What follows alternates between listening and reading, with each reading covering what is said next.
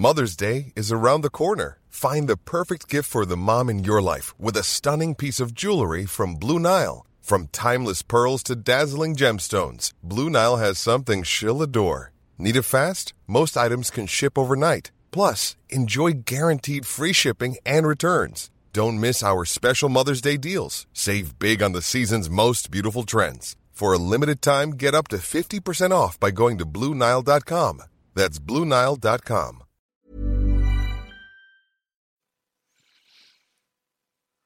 Bonsoir, bienvenue dans le podcast Culture PG du jeudi 12 décembre 2019. Nous allons revenir ce soir sur le match d'hier, forcément. PG Galatasaray. On avait dit qu'il n'y aurait pas de podcast, mais face à la qualité de la prestation, on a changé d'avis, donc on est là ce jeudi. Nous sommes, comme d'habitude, quatre pour revenir sur la partie. Nous avons forcément Monsieur Martinelli. Bonsoir Mathieu. Mathieu, ça y est, ça commence. Ah, ah je l'ai entendu. Mathieu Il est là, il est là. Ah, c'est bon, excuse-moi. C'est bon, donc tu es là, excuse-moi, c'est bon. Je suis rassuré un petit peu. Euh, vous avez entendu la voix d'Omar, qui lui est là sans problème. Salut tout le monde. Il y a une personne sur la me dit qu'elle a créé ton fan club. Donc euh, tu, tu vas te battre avec le, la personne qui l'avait euh, baptisé le rossignol du 19 ou du 20e, j'oublie toujours. Mais bref, il y a du monde pour toi. On te transmettra toutes les coordonnées. Et nous avons l'ami Simon qui est de retour normalement, qui est là. Salut les gars. Euh, voilà, il est banni de Twitter, mais il est encore accepté dans le podcast. On l'a gardé avec nous. Donc, on va attaquer tout de suite. Bonsoir à tous sur le live. Je vois y a déjà plein de monde sur le live de YouTube. Il y a des, des monde sur le live de Twitter aussi. On va pas perdre de temps, on attaque. Le pouls du match, forcément pour moi, même si on salue le créateur comme toutes les semaines. Euh, donc une rencontre euh, globalement déjà de, Coupe d'Europe, une rencontre un peu de gala, faut le noter, ça n'a pas forcément été toujours le cas. Euh, et il y a pas mal de monde qui n'a pas voulu aller au parc, on a rarement eu autant de, places euh, disponibles ou ce genre de choses. Ce qui en dit à la fois beaucoup euh, concernant l'intérêt qu'il y avait, mais le PSG a su rendre cette partie intéressante. C'est pas faute déjà, ça c'est un premier point à noter. Ensuite, concernant le déroulement du match, bah, début un peu, un peu équilibré, et puis peu à peu le PSG a commencé a vraiment accéléré au bout de peut-être 10-15 minutes. Et là, on a vu l'énorme écart entre les deux équipes. Déjà, la rencontre était pliée à la demi-heure de jeu, il faut quand même le dire. Les deux mémoires, les buts, c'est 32e, 35e. Donc en 3 minutes, Galatasaray a explosé. Sauf que là où Paris s'arrêtait de jouer récemment, après une mi-temps ou après avoir creusé un, écart, et eh ben ce PSG ne s'est pas arrêté. Le PSG a joué jusqu'au bout, a joué même jusque dans les dernières secondes, puisqu'on a le troisième but dès la reprise de la mi-temps. Ce qui ont dit, je trouve, assez long sur la, façon dont le message est passé à, à, à la mi-temps de la part de l'entraîneur. De mémoire, on a le quatrième autour de l'heure de jeu et enfin le dernier dans les cinq dernières minutes avec un remplaçant qui marque histoire de finir la fête avec une action très symbolique de Neymar qui laisse le penalty à, à Cavani donc. Et au final, une, rencontre très agréable, surtout pour les supporters parisiens, parce que les Turcs ont forcément moyennement apprécié vu la, prestation de leur équipe. Mais donc, une des meilleures rencontres de la saison à la maison, même s'il faut forcément relativiser de par la faiblesse de l'adversaire. Mais quand on voit, comme j'ai écrit sur, je crois que sur Twitter hier soir, euh, quand on voit le, le, PSG Nantes qui était une semaine auparavant avec euh, pas mal de joueurs en commun, la bouillie que ça avait été et la qualité de ce PSG Galatasaray dans la fluidité offensive, on peut dire qu'il y a eu euh, peut-être pas un miracle, mais pas loin non plus, et une équipe en tout cas qui a su retrouver un peu de le sens du but, et je dis ça dans le sens de la verve offensive. Voilà, donc vraiment une très belle impression, une, rencontre très agréable à suivre, avec un, jeu offensif, des belles actions à foison, même si au final le PSG n'a pas non plus tant d'occasions que ça, il faut, quand même le noter, parce qu'il y a pas mal de déchets dans le dernier geste ou l'avant-dernier geste, mais un, grand plaisir de suivre ce match, et vraiment une, une partie qui, qui donnait le sourire en fait. Et ça n'a pas été si courant avec le PG. On a vu qu'on s'est beaucoup plaint de la qualité de jeu dernièrement, donc faut, faut le souligner. Faut le souligner, pardon. Mathieu, j'imagine que tu vas compléter un peu cette analyse très vague euh, avec des détails hein, peut-être un peu plus portés sur le match. Non, mais je pense que tu as, très bien résumé dans ta dernière phrase. En fait, c'est une, une, très bonne victoire pour le moral euh, général, on va dire, euh, parce qu'on sortait de allez, un mois et demi, on va dire, de, de prestations assez, assez inquiétantes dans l'ensemble. Euh, donc pour, euh, pour un peu calmer l'environnement autour du club, les supporters, tout ça, c'est, ça fait toujours, ça fait toujours plaisir. Aussi pour les joueurs en même temps, parce que ça faisait aussi longtemps qu'on n'avait pas, on pas mis un score, ça faisait depuis Marseille du coup. Et, euh, et aussi pour les joueurs qui, qui retrouvent un peu, un peu la forme et qui commencent à enchaîner des matchs et, à se sentir mieux dans l'équipe. Et je pense évidemment aux deux, aux deux principaux que sont Neymar et Mbappé là-dedans. Euh, pourtant, bon, c'était pas gagné hein, quand on a vu euh, la compo euh, annoncée par par et par par l'UFA une heure avant le match. On s'était dit oula, on a encore fait la passe sur un match et ça va être un peu, ça va être un match pénible, on va dire. Ah, je me permets. Et au final, ça c'est. C'est que ok, la défense, il y avait des noms qui faisaient un peu peur, mais l'attaque, il avait quand même sorti toute la grosse équipe. Il n'y avait pas de Choupo-Moting titulaire ou genre de bêtises. C'était un truc. Non, mais c'est un truc qui m'a beaucoup choqué quand je poste la compo sur Twitter avec le compte de culture. Les gens me disent Oh, il se fout de notre gueule, il se rend compte que c'est un match et tout. Je suis attendez, il met quand même toutes ses stars offensives au coup d'envoi. Offensives, pardon, au coup d'envoi. Donc c'était pas. C'était clairement, il y avait une intention de, au moins de travailler l'attaque et de, de, marquer des buts. Quoi. Voilà, c'est tout. Pour la reconduction du double pivot euh, Kwasi Paredes, ou avant match, on parlait, on parlait même d'un double pivot Paredes-Bernat. Et Kwasi qui aurait été jeté arrière droit, quand même Besso l'avait été face à, face si je me souviens bien. Donc, euh, au moins, tu, enfin, tu pouvais aussi euh, avoir un peu peur de ce point de vue-là. Et on a déjà fait aussi des, mauvais matchs, même avec euh, les stars offensives, mais parce que le reste, ce n'est pas, pas vraiment la route. Et on l'a vu en fin de saison dernière, notamment. Mais bon, peu importe.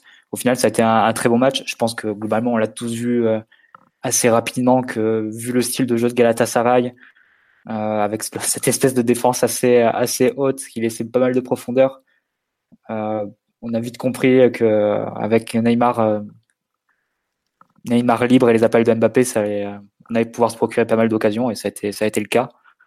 Et globalement, l'équipe a pu dérouler face à un adversaire qui jouait pas, pas grand chose non plus et qui n'a pas, qui a pas mis non plus euh, une grande ambition dans, dans son match. Donc, de ce point de vue, ils sont pas venus nous, nous chercher plus que ça. Ils sont, ils n'ont pas cherché non plus à tenir absolument le score, à faire un match de 0-0. Donc, bah, dans cet entre-deux et sans motivation, Ouais, ils n'ont ils pas montré, on va dire. Ah bah non, et puis non, c'est sûr qu'ils l'ont pas montré, mais ils avaient, enfin ils avaient, je pense qu'il y avait un problème de qualité, mais ils étaient peut-être aussi un peu le cul entre deux chaises, entre la volonté de pas de pas se prendre une rouste et la volonté d'aller gagner pour espérer l'Europa League, sauf que finalement ils ont fait ni l'un ni l'autre. Ah. Ça a fait un peu comme les équipes de Gourvenet quand ils vont jouer euh, face au PSG. C'est un peu, euh, au final, tu sais pas trop ce que tu veux faire et, tu finis par te faire avoir en prenant un gros score à, à la fin, en laissant pas mal, pas mal d'espace entre les lignes en profondeur. Donc, euh, de ce point de vue-là, quel que soit, enfin, on l'a vu, on a vu le scénario assez souvent. Hein. Les adversaires qui laissent des espaces entre lignes, bon là c'était pour Neymar, mais ça a été parfois aussi pour Di Maria, et qui laissent de l'espace aussi à Mbappé pour courir. Ça se finit généralement assez mal pour eux, et Galatasaray, on a encore fait les frais euh, hier. Ok. Euh, tiens, on, sur, concernant la compo, première remarque, on me dit si on prend l'exception Kurzawa, mais bon, c'est forcément il n'y avait pas derrière droit disponible à part le Kerrer qui revenait de 4 mois de blessure. Tout est à peu près logique lorsqu'on considère les menaces de suspension. C'est vrai qu'il y avait Verratti qui était sous la menace euh, d'un carton jaune et Meunier plus Di Maria, mais eux ils n'étaient même pas dans le groupe finalement parce qu'ils étaient, ils étaient malades. Ensuite, ah, mais c'était une compo, c'est une compo de gestion et c'est une compo un peu de gestion, mais c'était inattendu que cette compo te donne un bon match. Quand tu la regardes, tu te dis c'est c'est pas forcément très cohérent vue Je re petit tour sur le live. Euh, on nous dit match le plus facile de la campagne. On a été sérieux pendant 90 minutes, ça fait vraiment plaisir. Match le plus sérieux, mais aussi le plus facile, mais peut-être aussi match qu'on s'est le plus simplifié, puisque c'est rare. Euh, enfin, c'est quand même hallucinant de se dire que l'investissement défensif des attaquants a été plus important contre Galatasaray à la sixième journée dans un match pour Duber que à la euh, cinquième à Madrid, par exemple c'est rien que ça, déjà, c'est quelque chose d'hallucinant. Et c'est ce qu'on me dit sur le live. Je prends de grosses pincettes, mais on est peut-être à un tournant au niveau du travail défensif de nos attaquants. Je fais le lien avec la déclat de Tourelle sur l'équilibre offensif en alignant quatre attaquants. On a vu Mbappé et Neymar impliqués. Oui, alors ça, justement, c'était la fameuse déclaration de Tourelle après euh, Real Madrid PSG qui avait dit l'attaque à 4, c'est terminé, il n'y a pas d'équilibre. Euh, nos deux milieux, ils ont fini carbonisés, c'est pas, c'est pas viable. C'est vrai que là, il a relancé l'attaque à 4 sur deux matchs, à savoir à Montpellier et contre Galatasaray. Pour l'instant, il ne s'est pas encore renié puisqu'il avait dit que l'attaque à 4 était enterrée dans certains contextes. Il avait bien précisé, à savoir, bah, genre quand on va à Madrid, à Madrid on va pas jouer en 4-4-2, quoi. Mais sinon, euh, c'était un peu, c'était la, grande leçon de Madrid, c'était la fin du 4-4-2. Pour finalement, il n'a jamais été autant utilisé que depuis que la fin a été annoncée. Autre news, autre news, autre réaction, pardon, qu'on nous sort sur le live, c'est Rico, Diallo, Kurzawa, Paredes, Kwasi, Neymar et Mbappé en joueurs frais. Elle est peut-être aussi là la différence. Bah, c'est vrai que le PSG a aligné beaucoup de joueurs qui ont peu joué cette saison, même si Diallo a quand même fait pas mal de matchs au final, puisque il, il, a, il a jamais été blessé, donc rien que ça, ça suffit. Mais c'est vrai qu'il y a beaucoup de joueurs du PSG qui sont euh, entre guillemets frais à cet instant. Après, on peut aussi voir ça du mauvais côté, à savoir que ce sont des joueurs en décalage avec une préparation physique normale et que bah, ils sont dans l'incertitude euh, physiquement. Euh, on nous dit aussi ça fait du bien de revoir Marquinhos en défense. On va en parler justement parce que le milieu, la défense, tout ça, ça fait partie des éléments qui ont été assez importants dans la compo. Omar, sur le match en général, est-ce qu'il y a des, points sur lesquels tu veux revenir avant qu'on attaque un peu la, dissertation de l'analyse, enfin de, du collectif? On peut, peut être commencer à, faire le lien, comme vous l'avez euh, justement dit, c'est une rencontre euh, qui a été caractérisée par une entame euh, assez cohérente et correcte notamment le, positionnement, le bloc qui était assez court, c'est des situations qu'on avait qu'on n'avait pas vues depuis depuis longtemps et qui forcément ont, donné des situations avec des récupérations plus hautes, du jeu direct, beaucoup de, précision technique aussi dans les dans les enchaînements. Euh, ça n'a pas toujours été le cas ces dernières semaines, donc on a eu euh, la possibilité de se créer des situations assez facilement. Euh, on est un peu aidé, il faut le reconnaître par par, je sais pas si c'est le manque de volonté, je connais pas assez Galatasaray ou le manque de qualité, mais ils nous ont rendu le, match euh, assez aisé. Euh, depuis l'équipe euh, résidente du boulevard Michelet, on n'avait pas eu un hôte aussi sympathique, donc ça a pu donner ça a pu donner beaucoup de situations, beaucoup de rythme, beaucoup de, joueurs qui se sont remis dans le bon sens. Faut espérer que ce soit pas un épiphénomène, mais la marque d'un nouveau départ et d'une vraie progression pour, euh, pour l'équipe. Et du coup, il y a, y a des choses à en dire parce que cette semaine a, a pu marquer le, le retour dans les débats de, de certains joueurs qui, qui étaient très éloignés du groupe. Euh, je pense à je pense à Paredes notamment et à Kwasi, n'en parlons même pas, qui est, qui est même pas professionnel à date. Donc euh, c'est dire s'il était loin et qui sont révélés être des, des vraies options et qui peuvent apporter certaines garanties et, tirer leur épingle du jeu. Très bien. Tu veux rajouter quelque chose euh, sur euh, l'analyse, euh, enfin la tactique, ou on attend un peu, on va, on va libérer le, le Kraken de Valence? La parole est au banni. Allez, Simon, on t'écoute, mon grand. Il est en train de mm Ton avis sur le match en général, jeune Bani euh, Je suis d'accord avec euh, beaucoup de ce que vous avez dit, même, même à peu près tout. Euh, déjà, c'est un match qui, qui signe le retour du, du 4-4-2, dont il faudra chanter toutes les, toutes les vertus, parce que on parle souvent du système à 4 attaquants en disant que c'est pas équilibré, c'est pas viable. bon, déjà, il faut préciser, c'est pas le fait d'avoir 4 attaquants qui est pas équilibré, c'est le fait d'avoir des attaquants qui ne défendent pas. Et il se trouve qu'en mettant euh, un Neymar dans, dans cet état de forme, qui a l'air en tout cas en mission sur le terrain, euh, peu importe la phase de jeu, et aussi avec Sarabia côté droit qui est plus un ailier euh, tactique d'équilibre plutôt que plutôt qu'un crack individualiste. On a trouvé une formule tout à fait adaptée, en tout cas au match d'hier, et qui laisse supposer que le 4-4-2 qu'on avait inauguré à Liverpool à peu près à la même, à la même époque l'année dernière et qui avait dû s'arrêter dans la forme dans laquelle il était parce que Neymar était blessé et qu'on avait tenté euh, un petit peu, un petit peu d'autres choses, notamment le, le 3-4-3.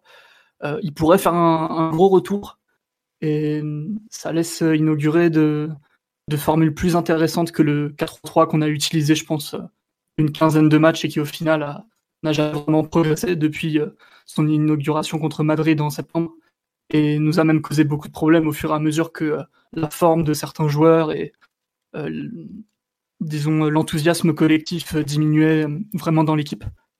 Donc vraiment une, une, très belle rencontre même si on n'en attendait pas tant. Ok, on nous demande si tu dans la buanderie. Non, c'est bon, tu as pu rester chez toi cette fois-ci. Ah, je suis dans ma piole, tout va bien, normalement. Ouais, non, on a juste des légères coupures au niveau du son, mais je t'ai dit tout à l'heure, je sais pas à quoi c'est dû. Euh, juste, dernier Je vais mettre sur le téléphone, laisse-moi 30 secondes. D'accord. Euh, deux, trois remarques sur le live. On nous dit les 4 buts du PSG sont beaux. C'est vrai que les, les 4 buts sont magnifiquement construits. Moi, je sais que j'ai un gros coup de cœur pour le premier où 4 passes, tu, tu fais 70 mètres. Enfin, même pas 3 passes, tu fais 70 mètres, par exemple, mais superbe. Euh, ensuite, euh, autre précision, dès le début on les a pilonnés, c'est vrai que Galatasaray et, a quand même souffert tout du long. Et c'est vrai qu'on nous dit, il faut rappeler qu'avant l'ouverture du score à la 32e, on nous a refusé deux buts et un péno. Alors on nous a refusé deux buts, certes, mais les hors-jeux étaient bien réels. Et pour le coup, on a du mal à, dire que l'avantage des hors-jeux n'avait pas fortement influencé sur la suite de l'action. Donc faut pas faut pas non plus trop se plaindre des buts refusés. Euh, si tu prends 10 mètres d'avance, tu marques, mais tu hors jeu. Voilà, d'un moment, c'est comme ça. On nous dit, n'oublions pas que nous avons été très efficaces comparé à Galatasaray, genre 14 tirs à 10 pour 10 cadrés contre 0. Euh, oui, bah après, euh, ils n'ont pas eu d'occasion, mais ils n'ont pas su se mettre en position de, frappe tout simplement. Donc au bout d'un moment, c'est aussi de leur faute. Enfin, quand je dis position de frappe, c'est une position avec des, par exemple, un expected goal supérieur à 0,05 comme leur tir depuis les 30 mètres. Mais bon, sur le, la réponse là, de 4-3-3, 4-4-2, on nous dit c'est plus difficile pour les adversaires de défendre face à trois attaquants plus Neymar. Le 4-4-2 est vraiment un système intéressant. Ah bah, plus il y a des joueurs offensifs, c'est sûr, plus ça sera, mieux ça sera pour défendre face à Neymar, parce que directement il y a plus d'espace. Mais le problème du 4-4-2 bah, a toujours été l'aspect euh, défensif et notamment le repli. Mathieu, sur ce point du 4-4-2, est-ce que, tu, est que tu expliques justement dans les thèmes, j'avais mis la, transformation collective du PSG, est-ce que tu l'expliques notamment par ce passage au 4-4-2 ou par un changement un peu d'état d'esprit, d'implication?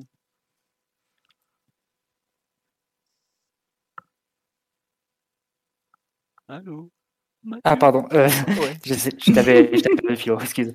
Euh, non, euh, le, le 4K2 en fait, je pense que ça, ça accentue principalement la, la place qu'a Neymar dans cette équipe. Euh, je pense qu'on l'a vu très clairement euh, sur le. Neymar, c'est le deuxième joueur parisien qui touche le plus de ballons derrière Paredes. Et quand tu regardes, enfin, au-delà du nombre de ballons, ce qui est intéressant, c'est de voir la, qualité des ballons qu'il touche et les positionnements et les zones dans lesquelles il les touche. Et là, tu remarques que les deux tiers de ces ballons, il les joue dans le troisième quart du terrain, c'est-à-dire entre, entre la ligne médiane et le euh, dernier quart hein, et les 30 derniers mètres adverses. C'est-à-dire clairement, on a un Neymar qui est loin du but. Euh, on a un Neymar qui est en position presque de meneur de jeu, qui vient toucher des ballons parfois, parfois même dans son camp. Il a touché plus de ballons dans son camp, dans son propre camp, que dans les 30 mètres adverses. Hier encore? Euh, Oui, hier encore. Ah tu, regardes, euh, tu regardes les stats, il a touché, il a touché, je crois, 25 ballons dans son camp hier. Et quand je dis dans son camp, tu regardes à la 45e minute ou à la 43e, il vient toucher les ballons en position de numéro 6. Hein. et il vient organiser le jeu devant ses défenseurs centraux et, prendre des ballons comme ça. Et, euh, et alors que dans les 30 derniers matchs, je crois qu'il a une vingtaine de ballons touchés. C'est vrai que c'est assez étonnant comme stat, mais euh, pour moi, le 4-4-2, du coup, ça, encore plus sans Verratti, ça accentue la position de Neymar comme celle d'un relayeur, un relayeur avancé, comme on l'avait vu l'an dernier, notamment face à Liverpool, où il jouait, euh, il avait un rôle crucial hein, dans, le Lyon, dans le Lyon que devait avoir l'équipe. Euh, et, donc ça accentue, on va dire, cette, euh, cette place, cette, euh, cette place centrale qu'a Neymar dans l'équipe, et ça lui donne des, des, options devant. Il y a une option à droite qui est, qui est Sarabia, qui peut être Di Maria, et il a deux attaquants qui font des appels, et notamment Mbappé qui a été pour le coup hier remis de son côté, de son côté gauche, contrairement au match face à Montpellier. Et en ça, ça lui donne plus d'options. Par contre, on sait que tu tombes sur un Neymar moins inspiré ou sur, un, sur une équipe qui, qui le bloque dès la base, tu peux te retrouver avec des pertes de balles assez dangereuses et assez basses. Donc c'est toujours un peu à double tranchant, mais après, quand tu as Neymar dans cette forme-là, enfin, je sais que c'est des mots qui sont un peu forts, mais pour moi, c'est presque le meilleur joueur du monde, Neymar, quand il est, quand il est en forme. Parce qu'il aura peut-être une lecture de jeu, une compréhension du jeu moins bonne que Messi, mais il a une accélération bien supérieure euh, au Messi actuel et il a, euh, je dirais qu'il a plus de plus de participation et plus de caractère sur un terrain dans, quand, quand, les choses vont, vont, moins bien en Europe. Donc, euh, c'est un joueur absolument exceptionnel. Plus de volume, c'est ça, dans ses participations. Tu sais qu'il ne veut pas disparaître du match. Et, euh, et pour, pour moi, si tu veux, pour faire marcher ce 4K2, c'est indispensable d'avoir un Neymar euh, au sommet de sa forme, capable de faire le lien entre, euh, entre la, phase, euh, la phase de construction et la phase de finalisation ce qu'il avait été euh, face à Liverpool l'an dernier. C'est le match référence des, des deux ans sous Tourelle et c'est peut-être le meilleur match de Neymar à Paris. Mais c'est un peu dans ce même, dans ce même mode-là qu'il a opéré hier. C'est en venant chercher les ballons très bas et ensuite en connectant toute l'équipe, en se retournant, en accélérant et en, et en mettant en bonne position ses partenaires. Il y a une action, je pense, vers la, la demi-heure de jeu. Il reçoit un ballon de Paredes euh, dans ses propres 30 mètres, dos au jeu. Il est chargé par, euh, par Mariano. Et là, il, arrive à se retourner. Il enchaîne une accélération sur 70 mètres et il amène le ballon dans la surface adverse, juste sur une accélération. Alors qu'il prend le ballon, euh, il doit être quoi 10-15 mètres devant sa surface. Et il l'amène dans la surface adverse. À un moment, tu es, obligé de te, rendre devant, devant ce type de joueur-là, mais c'est plus que la nouvelle mentalité ou, les avantages tactiques de ce système. Ce système, il tient que parce que tu as, as, Neymar à cette, dans cette forme-là. Et euh, je pense que plus que jamais, le destin de cette équipe, il est lié, euh, il est lié à la forme de Neymar. Et cette équipe, elle, elle commence, elle terminera avec Neymar. Donc, et dans ce on espère qu'il sera là au moins en février. Mais justement, euh, tu, tu, dis que le, en gros, que ce 4-4-2 n'existe que par Neymar, mais est-ce que c'est pas aussi le, le, meilleur système pour lui finalement? Sachant qu'il on sait qu'il n'a pas la patience d'attendre le ballon. Donc le 4-3-3, des fois, on se retrouve complètement déséquilibré parce qu'il va chercher le ballon. Est-ce que finalement, avec ce 4-4-2 qui lui offre beaucoup de possibilités devant lui, et puisqu'il n'a pas la patience d'attendre le ballon, autant qu'il aille le chercher très bas, sur live, c'est ce qu'on me dit, il joue vraiment comme un milieu. Mais est-ce que finalement, ce 4-4-2, pour lui, pour ce PSG qui, entre guillemets, lui, donne les clés totales du jeu, c'est finalement pas ce qu'il y a de mieux? Bah, disons que c'est toujours bien de t'en remettre à ton joueur le plus supérieur, ça c'est évident. Neymar dans l'équipe, c'est celui qui est le plus amène de, de, créer des choses. Donc plus tu, plus tu le, le fais participer, plus tu l'impliques dans ton équipe, plus tu as de, de chances que, que, ton équipe développe des occasions et développe, de, développe de, des situations de danger face à l'adversaire. Après, il y a, il faut quand même, je pense, fixer un minimum de cadre. Enfin, voir Neymar prendre des, prendre des ballons comme ça devant sa défense, prendre des passes de Marquinhos ou, ou d'Abdou Diallo, faire qu'ils prennent les passes de Paredes entre les lignes, comme sur l'action du premier but, par exemple. Ça, c'est plus, c'est plus des ballons intéressants pour lui, hein, parce qu'après, il, peut, il est directement, il a juste à se retourner un tout petit peu et, et peut ensuite accélérer. Il est face au jeu, il est dans les 30 derniers mètres et peut, et peut donner le dernier ballon. Forcément, il est moins influent quand il, touche les ballons beaucoup plus bas. Et, euh, surtout, ça, expose l'équipe beaucoup plus à, à, pertes de balles, parce que bon, Neymar, et on sait, il a un naturel plus, plus provocateur et plus de dribbleur, même quand il est même quand il est assez bas. Donc, euh, mais bon, c'est vrai que de toute façon, tu sais, tu sais que tu as besoin de, Neymar dans une forme exceptionnelle pour aller loin. Je pense que le retour de Verratti peut être, peut être intéressant pour le trouver encore, encore en plus haut et moins l'impliquer en construction, même si Paredes a fait un bon match et, et on y reviendra. Mais non, c'est clair que de toute façon, tu sais que pour, pour que ton, équipe puisse produire des choses, il faut que tu mises tout sur ton joueur. Euh, enfin, la façon la plus rentable pour que ton équipe produise des choses intéressantes, c'est de tout miser sur ton joueur, de miser beaucoup sur ton joueur euh, le plus supérieur et le plus à même de créer des, des occasions. C'est et c'est ce qu'on fait, et c'est ce que Toural, je pense, va, va, faire. Après, dans quel système? Je pense que Simon est, ouais, Simon pense que le 4-4-2 va être réinstallé. Moi, j'ai un, peu, un petit peu plus de doute, mais bon, on verra bien. Alors, beaucoup de réactions sur live, forcément, parce que toujours le sujet Neymar. Euh, petit sur le live YouTube nous dit l'analyse n'en est pas moins effrayante pour l'avenir. Si Neymar se blesse, tout le système tombe à l'eau. Oui, après, euh, tu as aussi acheté ce mec 222 millions d'euros, c'est aussi pour construire autour de lui, malgré tout. Donc euh, c'est le risque, mais toutes les grandes équipes sont dépendantes. Oui, à un moment donné, euh, on peut pas demander à Neymar de faire de la figuration non plus. Quoi. Il faut qu'il ait énormément de protagonisme, surtout quand il a même de, de produire autant de choses sur un terrain.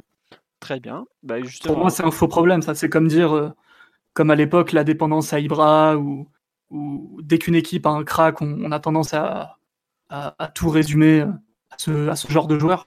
Euh, parfois à raison, souvent à tort.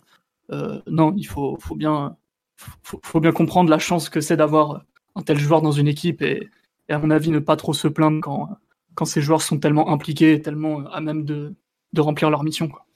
Très bien.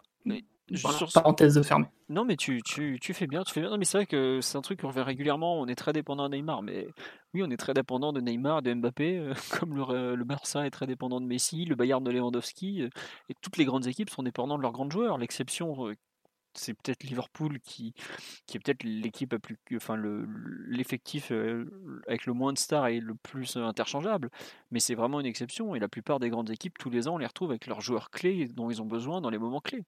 Donc il n'y a pas de. Moi j'avoue que je comprends pas le problème de dire que oui on est dépendant de Neymar. Bah oui voilà c'est comme ça. Franchement, pour avoir vu le PSG pendant des années, je préfère être dépendant de Neymar aujourd'hui que, que, de certains mecs comme Dorasso au milieu des années 2000 où, on savait pas ce que ça allait donner. Quoi. Enfin, au bout d'un moment, tu as un grand joueur, évidemment tu construis autour de lui, faut, faut pas perdre de temps, quoi. c'est tout. C'est, effectivement le souci, c'est qu'il est un peu fragile, mais bon, bah, ça fait partie du jeu. Si, si tu croyais pas en sa, en, sa capacité à jouer, bah, fallait le, larguer comme une canette l'été dernier, tu baissais tes prétentions, tu récupérais Dembélé, Todibo et une saucisse, et puis voilà, tu, tu repartais avec. Quoi. C'est tout, c'est, c'est pas, c'est pas grave. Hein. Donc, on nous dit je préfère être Neymar dépendant que Pastore dépendant. Par exemple, moi je suis allé encore plus loin en vous expliquant la réalité du PSG des années 2000. Mais oui, effectivement, as toujours, vaut mieux toujours être dépendant du meilleur joueur possible. C'est comme ça que tu vas le plus haut malgré tout. Alors ensuite, on nous dit comment ne pas être dépendant d'un joueur de ce niveau? Bah, c'est un peu ça. Et d'ailleurs, j'avais une autre remarque qui était dans le genre, c'est quand Neymar joue comme ça, tu as l'impression que vraiment rien ne peut t'arriver. Un énorme leader technique. Et il y a aussi le fait, on nous disait, euh, Neymar en mode Superman qui participe à la construction, la dernière passe et finit les actions. Le 4-4-2 est le mieux pour lui. Euh, on nous dit, est-ce que le complément idéal de Neymar dans ce rôle de relayeur, donc enfin faux relayeur, pour moi c'est plus un vrai milieu de terrain, mais encore il fait aussi l'attaque, il fait tout. Bon bref, est-ce que ce rôle de relayeur n'est pas aussi Sarabia, sa capacité à appeler entre les lignes et à se battre sur chaque ballon? Alors, Je pense que, enfin, à ce niveau de, de, Neymar, euh, il arriverait à rendre n'importe quel joueur important en fait. Il n'y a même plus de lui serait le mieux ou le, moins bien parce que Sarabia par exemple joue sur l'aile opposée mais des fois il a su le trouver. Euh, est-ce que Mbappé devant lui n'est pas le meilleur joueur possible parce qu'il a une capacité à faire des appels et à, aller très très vite que Neymar sait exploiter Donc euh, voilà c'est ce qu'on nous dit aussi sur live. C'est aussi un luxe pour Neymar de pouvoir à chaque fois trouver la profondeur qu'il sait que Mbappé fera la différence en vitesse c'est un peu un tout. C'est un joueur tellement fort qu'il arrivera à s'adapter à tout. Ensuite, autre réaction, nous dit, réaction, pardon, au final, la vraie différence entre le 4-3-3 et le 4-4-2, c'est les joueurs autour. Plus de solutions dans lui dans le 4-4-2 et plus de protection dans le 4-3-3. Je pense que ça doit limite dépendre de l'adversaire. Bah ça, après, on va en reparler parce que c'est un débat un peu qu'on a, a évoqué entre nous dans l'avant-podcast, au moment où on fait des tests de son qui s'avèrent foireux à chaque fois, mais bon, c'est autre chose. Euh, pour revenir un peu sur Neymar 4-3-3, 4-4-2, pardon, euh, Omar, un avis là-dessus sur un peu ce, basculement vers le 4-4-2 qui rappelle un peu forcément ce qu'on a vécu il y a un an pile avec un dispositif et des joueurs finalement assez proches? par, euh, par goût et par philosophie, moi j'opterais toujours pour un, pour un 4-4-2 parce que c'est l'occupation des espaces euh, la plus rationnelle sur un terrain. Après, quant au rôle de Neymar et, sa, meilleure version, je pense qu'on en a déjà parlé hein, un certain nombre de fois. Moi, je le préfère toujours utiliser sur un, côté. Et je pense que dans si vraiment on voulait l'optimiser, bah, on arriverait à le toucher encore plus haut. Tu vois, ça, ce, serait, vraiment l'idéal, mais ça, requiert un peu plus de construction c'est formidable de le voir prendre le ballon 70 mètres, remonter. C'est juste que tous les contextes ne s'y prêteront pas forcément et, il pourra pas avoir le même comportement si demain on devait tous être derrière le ballon. Et à, subir des temps forts, je pense qu'il y aurait, d'autres failles qui pourraient être mises en exergue.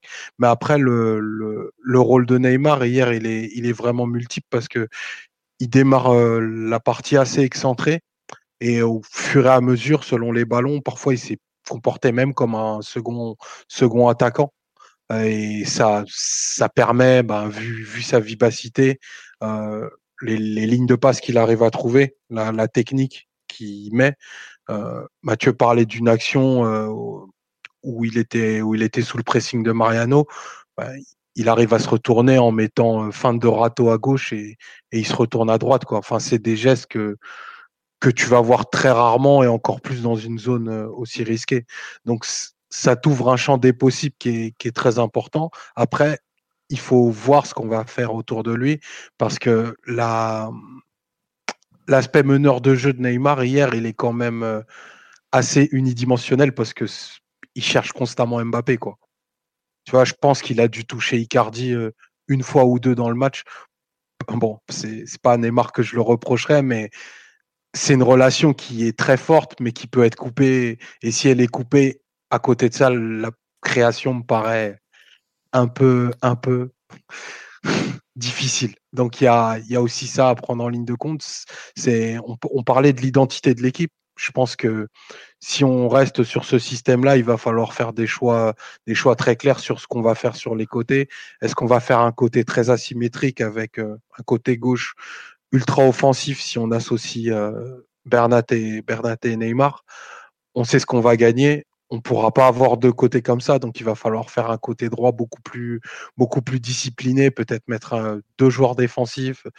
Enfin, il y a plein de travail de, de Tourelle en, en, suspens, mais en tout cas, on, on voit qu'avec euh, avec Neymar à ce niveau d'inspiration-là, bah, il y a, il y a 80% du travail qui est, qui est facilité. J'espère qu'il pourra jouer comme ça tous les samedis, surtout les mercredis d'ailleurs, parce que ça, ça peut augurer de choses qui sont, qui sont un peu plus intéressantes que, que ce qu'on a fait depuis plusieurs semaines. Très bien.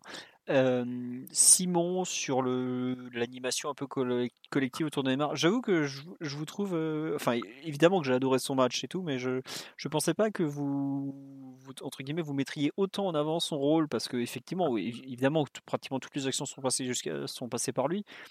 Mais je trouve qu'il y a eu des efforts collectifs, je pense notamment sortie de balle de Paredes, la façon dont, tout le monde a défendu, qui je trouve il les a, il, a bien représenté par exemple le pressing, mais je trouve qu'il y a eu des efforts collectifs qui ont été faits qu'on n'avait pas forcément vu euh, au cours des dernières semaines, par exemple. Je pense notamment d'un coup le contre-pressing est redevenu quelque chose qui, compte. On n'avait pas, on fait du contre-pressing depuis, j'ai l'impression depuis 4 euh, mois, quoi. Enfin pas 4 mois, j'exagère, mais depuis euh, un mois ou deux. Et d'un coup, c'est revenu ou presque. Et on a vu Galatasaray être très en difficulté face à ça d'ailleurs. Je sais pas, moi c'est, alors certes Neymar a eu un, rôle fondamental dans le, très bon match d'hier, mais je trouve qu'il y a pas, y a aussi eu des, ils sont plusieurs à avoir parlé d'une bascule euh, à Montpellier. je trouve que c'est peut-être un peu un match qui est dans la, suite de Montpellier, savoir euh, beaucoup d'agressivité dans les duels défensifs, qui est quelque chose qu'on avait perdu. Évidemment, bon, Neymar fabuleux qui porte le jeu, mais ça c'est la suite. Enfin pour lui, je trouve c'est une suite logique en termes de physique, d'envergure offensive, de contre-pressing, de tout. Mais je trouve que toute l'équipe est quand même euh, montée d'un cran, montée en gamme sur les, les duels défensifs. Je pense par exemple à Bernat qui était en grande difficulté dernièrement, qui a, été beaucoup mieux. Bon, alors certes, il y a Kwasi qui a fait du bien au milieu aussi, de par son impact dans les duels. Mais euh, je trouve qu'il y a vraiment eu une, une comment dirais-je, une, une amélioration collective sur la, phase défensive qui, est, qui a souligné notamment. Je sais pas Simon ce que tu en penses, ou tu peux peut-être parler du 4-4-2 et me laisser tout seul avec mes bah, défenseurs. Neymar en 4-3-3 ou en 4-4-2, je je pense pas que ça change fondamentalement son rôle parce que Neymar, dans un euh, qui est capable d'avoir ce, volume de jeu, c'est comme jouer à 12 sur le terrain parce qu'il est capable d'être partout. Il est 8, il est lié, il est 10, il est deuxième attaquant, il est ce que tu veux. Euh, donc ça, il peut le faire en 4-3-3 comme en 4-4-2. En revanche, je pense que l'équipe joue beaucoup mieux en 4-4-2. Ne serait-ce déjà que pour tenir un bloc équipe, c'est beaucoup plus facile d'animer un 4-4-2 qu'un 4-3-3 euh, qui deviendra un 4-5-1 du coup. Euh, pour presser, ça change pas énormément de presser en 4-4-2 ou en, ou en 4-3-3. C'est pas, c'est pas des repères complètement différents, même si forcément euh, c'est pas pareil. Euh, et, surtout, ça oblige Neymar à, à garder de, de l'intensité dans son jeu parce qu'il sait qu'il est responsabilisé défensivement en 4-4-2. Donc, euh, l'intensité qu'il va mettre défensivement, ça rejaillit sur toute l'équipe, au-delà du fait que forcément tu défends mieux en étant à 9 dans un bloc équipe qu'en étant 6 euh, ou 7. Et, même, euh, sur, euh, même avec le ballon, je pense, que, je pense que ça lui fait du bien de courir en fait. je vois pas Neymar comme un mec un peu à la Messi qui marche un peu dans son coin et qui d'un seul coup sur un éclair va jaillir et faire la différence. Je pense que c'est quelqu'un qui a besoin de rester quand même beaucoup appliqué, de beaucoup courir s'il en est capable.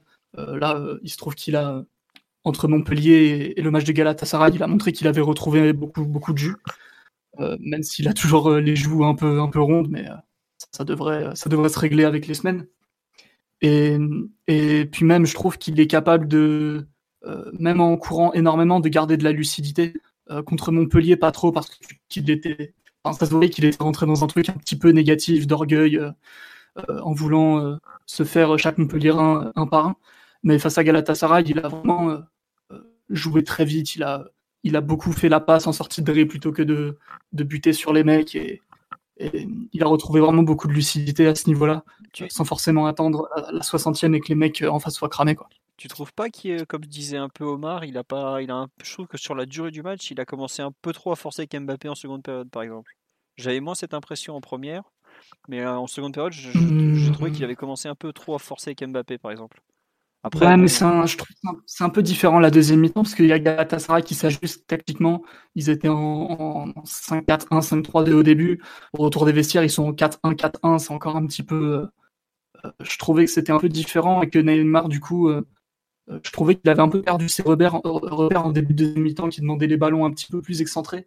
Et dans ces cas-là, forcément, sur le terrain, ça le, ça peut le rapprocher un peu d'Mbappé qui était dans sa zone tout, le long du match. Il y a eu deux, trois échanges un peu, un peu hors de propos, mais globalement, ça reste pas, pas super inquiétant à mon avis.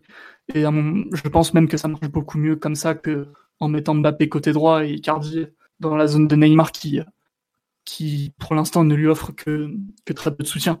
Et hier, on a aussi vu le retour de Neymar non seulement alimenté, parce qu'il y a toujours la connexion verticale qui marche plutôt bien avec Paredes, mais surtout il a été capable de combiner avec, euh, avec Mbappé, avec, euh, avec Bernat aussi un petit peu, et même parfois encore, encore plus, plus loin sur le terrain vu qu'il s'est déporté vraiment à l'infini au gré de au gré de ses courses. Donc je pense vraiment que Neymar il a le talent, la personnalité et le volume pour assurer ce rôle de milieu gauche de 4-4-2, même défensivement. et surtout, il y a un point qui est super important au-delà de Neymar, c'est l'utilisation de Mbappé, qui me paraît être un joueur beaucoup plus à l'aise, attaquant axial d'une attaque à deux si possible. Alors que quand tu le mets ailier d'un 4-3-3, forcément son travail défensif va poser problème. Ou avançant d'un 4-3-3. Je pense que je pense que Neymar a plus de ressources que Mbappé pour euh, se dépasser et vraiment rayonner dans un contexte qui peut lui être un petit peu plus difficile parce que tu lui demandes de défendre, alors que Mbappé lui demandait de, de faire des efforts d'ailier classiques de 4-3-3 c'est vraiment très très contraignant pour l'équipe. Je pense que quelque part mieux vaut optimiser sur le papier Mbappé avec le 4-4-2 et compter sur euh, euh, le génie de Neymar pour, euh, pour ensuite se débrouiller dans cette position de milieu gauche. Mais je pense qu'il est, il est capable de le faire à merveille. Enfin, ça date pas de, ça date pas de, de Montpellier d'hier. On l'a déjà dit contre Liverpool, c'est mon rôle. Très bien. C'est un match. en gros, tu, ce que tu dis, ce que tu, en conclusion, tu dis, c'est qu'en gros, l'un est plus adaptable que l'autre, donc autant mettre celui qui est moins adaptable dans les meilleures conditions. Effectivement. D'ailleurs, le positionnement de Mbappé, je l'ai trouvé bien intéressant, savoir pas tout à fait collé à Icardi, légèrement en retrait pour pouvoir prendre de la vitesse une fois qu'il récupérait le ballon. C'est peut-être dans, dans cette idée du 4K2 effectivement son meilleur rôle parce que quand je le voyais tout seul en pointe d'un 4-3, c'est du gâchis. Quoi. Il a pas, il aime pas frotter, il aime pas jouer dos au but. Enfin, il y a beaucoup de trucs qu'on demande euh, pour un avançant de 4-3 qu'aujourd'hui il n'aime pas faire. Donc, euh, bon. On trouve vraiment ce qu'on avait vu à Liverpool, enfin face à Liverpool l'an dernier, c'est-à-dire Verratti, et Neymar euh, à la construction des actions pour trouver tout de suite Mbappé en profondeur un peu décalé côté gauche et l'attaquant le deuxième attaquant qui était Cavani et qui est aujourd'hui Icardi, qui attend au point de pénalty pour, euh, pour reprendre les ballons et qui profite après du centre euh, d'un Mbappé qui aura été lancé par, euh, par Neymar au préalable. Mais par contre, je vois juste deux, pas réserve, mais deux interrogations quand même sur la, viabilité du, du 4-4-2. Euh, déjà, faut pas oublier l'an dernier, on parle tous du match de Liverpool, mais on termine le match. Neymar, il fait que 60 minutes à gauche. Parce que après, tu, euh, tu fais rentrer Alves, tu fais rentrer Choupo-Moting. Et je crois que Neymar, il finit même seul attaquant à un moment. Mais euh, en tout cas, il repasse dans l'attaque à deux euh, au bout d'une heure de jeu. Et de deux, je pense que si on si on imagine un, 4K2 avec Gay Verratti au milieu de terrain et peut-être Marquinhos qui serait repassé au milieu de terrain, repassé en défense, pardon. Et là, il y a une question qui va se poser, c'est sur le profil de Gay et de, et de Verratti. On sait que c'est deux joueurs qui, qui défendent en avançant, qui défendent presque sans soucier euh, des espaces qui peuvent, euh, qui, peuvent, euh, qui peut y avoir dans leur dos, pardon. et parfois, enfin, qui se comportent comme, comme deux relayeurs, on va dire.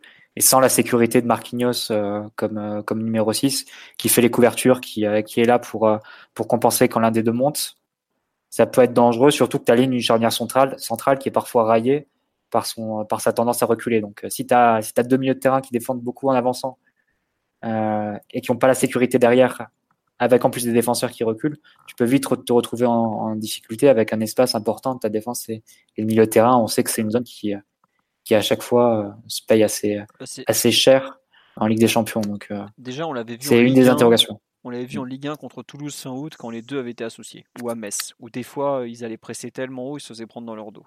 Après, il y, a, encore du temps pour le travailler et tout, mais c'est vrai que ça avait été surprenant de la part mm. de Gay, qui a quand même un vrai bagage de 6 devant la défense à Everton, où il était globalement assez contraint de rester pas de ne pas partir à l'aventure. Mais pour l'instant, ça n'avait pas trop trop marché avec Verratti en termes de, de répartition des rôles à ce niveau-là. Sur le 4-4-2 toujours, ce qu'on nous dit c'est que sur le live c'est trop tôt pour pas être 4-4-2 parce que seule la ligne d'attaque est connue. Les deux au milieu, la ligne de défense est encore à définir. Oui tout à fait, mais c'est juste qu'aujourd'hui on a trouvé probablement le, euh, la meilleure comment association offensive avec euh, Neymar à gauche, Mbappé et Icardi euh, sur la ligne d'attaque et un joueur à droite, puisqu'on sait que sur le live on, me dit aussi est-ce que ça, ça, serait pas plus intéressant de mettre Sarabia plutôt que Di Maria sur l'aile droite? Puisque c'est surtout un travail de, course notamment euh, qui, est demandé aux joueurs qui est côté opposé à Neymar et pas seulement de la construction. Bon alors évidemment euh, Omar me dit non de façon formelle, mais euh, il y, a, beaucoup de... En fait, on, comment dirais-je, on repart de ce 4-4-2 qui est vraiment la suite de Liverpool, euh, mais beaucoup de choses ont changé entre temps. C'est vrai qu'il y a quand même l'arrivée de Gay, il y a euh, le fait que Tuchel a l'air de tenir à son 4-3-3, enfin avec son, à son milieu Marquinhos, Gay, Verratti par exemple. Donc euh, peut-être qu'on s'enflamme beaucoup, mais disons que dans une période où le 4-4-2 avait été mis de côté, enfin le 4-4-2, le 4-2-4, hein, parce qu'on peut, on peut le voir un peu comme un 4-2-4, même si Neymar, comme vous l'avez dit, joue un peu partout au milieu, euh, a retrouvé un peu son intérêt, à savoir euh, beaucoup de joueurs offensifs, une grosse création, trois, enfin même quatre profils très différents en attaque, parce qu'on a quand même un dévoreur d'espace qui est, Mbappé, un joueur de surface qui est Icardi et un joueur qui fait est plus un, un pur ailier ou plus dans ce sens-là, avec des courses notamment à vide, qui est, Sarabia ou Di Maria notamment, même si Di Maria a encore un autre profil, donc c'est assez intéressant, mais c'est sûr que aujourd'hui, euh, on peut pas dire que le, 4-4-2 était challengé d'un point de vue défensif par Galatasaray. Euh, hier, avec une paire Kwasi Paredes euh, qui a, 60 minutes, qui avait combien 60 minutes en commun à Montpellier, euh, limite, euh, la, paire a été plus sollicitée à Montpellier que contre Galatasaray. Donc, euh, le, ramassis d'anciens de Ligue 1, qui est, cette équipe du, du, Galatasaray, au final, n'est pas non plus peut-être le bon adversaire pour, comment dire, pour faire des conclusions vraiment importante sur, le, sur la suite. Malgré tout, il faut, quand même noter effectivement la très bonne production et, l'impression générale laissée de, fluidité, de, d'équipe même, que, qu'on n'avait pas vu depuis un certain temps. Je, me souviens, on avait dit euh, après euh, le Real Madrid, ouais, c'est pas une équipe et tout. Mais hier, je trouve que y avait vraiment une, une fluidité collective qui est qui n'avait pas été vue depuis, euh, je sais pas, depuis la fin septembre pratiquement. Depuis, j'ai oui, c'est ça. Oui, Omar bah, qui, bah, qui devrait être la norme et, le standard quand on parle de, du PSG. Enfin, là-dessus, en fait, niveau, au niveau du comportement des, déplacements et même des prestations individuelles, le PSG ferait, devrait jamais faire moins que ce qu'ils ont montré hier, en fait. Ah oui, il a, y a, y a, y a, pas de raison légitime footballistique pour qu'ils produisent moins que ce qu'ils ont fait hier. Tout ce qui s'est passé ces dernières semaines, c'est c'est pas normal en fait. C'est en ce sens où où je reviens sur quelque chose que tu disais tout à l'heure. le, le 4-4-2 dans cette disposition n'a pas été suffisamment étalonné parce que le, le PSG a pas fait ce qu'il fallait ces dernières semaines pour justement bah, montrer que qu'il y avait de la continuité dans l'équipe, qu'il y avait je vais pas dire une âme parce que c'est pas c'est pas du tout le sens de mon propos, mais mais qui avait au moins cette idée d'avoir une, une, unité de pensée sur le terrain. Donc hier on a pu le, montrer. Maintenant il va falloir faire ça euh, beaucoup plus souvent et surtout si tu veux le aller loin en Ligue des Champions, ben des matchs de cette qualité, ben déjà ça suffit pas. Faut en faire encore plus et faut en faire cinq ou six. Donc euh, le challenge maintenant, il est, il est devant nous et, les étapes de montagne, elles vont commencer. Quoi. Oh, cette allusion cycliste, oh, magnifique. Super. que pour toi, ça. C'est que pour toi. bah, surtout que la saison est finie, donc là, c'est compliqué en ce moment. Euh, non, mais oui, effectivement, aujourd'hui, la, la, suite, c'est la continuité dans, dans le contre-pressing, par exemple, qui est quelque chose qui, qui avait disparu. c'est aussi.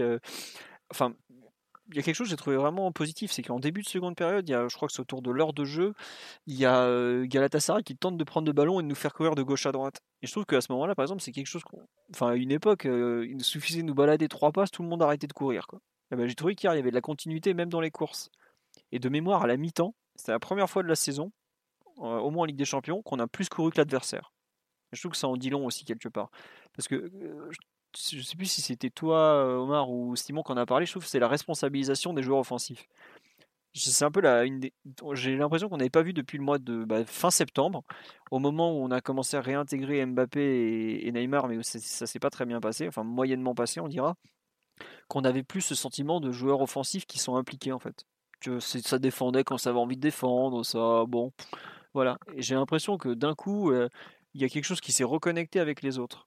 Alors c'est peut-être pas, tu as raison de, rigoler quand on parle d'âme et tout ça, parce que c'est peut-être un peu trop pour un match contre Galatasaray, mais s'il pouvait au moins y avoir cette continuité dans l'effort, qui est quelque chose sur lequel Tourelle a beaucoup insisté dernièrement, le fait de, de, se battre, et je pense qu'on en avait parlé lundi, mais c'est vrai que c'est pour ça qu'il a apprécié le match à Montpellier, c'est que les mecs ils se sont battus tous ensemble, dans une partie compliquée, et bizarrement, d'un coup, bah, tu reconcèdes plus beaucoup d'occasions. À Montpellier, tu prends un but sur un corner, bon, bah, c'est un coup de pied arrêté, et voilà le corner, dévié et tout ça, et tu concèdes pratiquement rien du match après. Et là, tu concèdes de nouveau rien du match.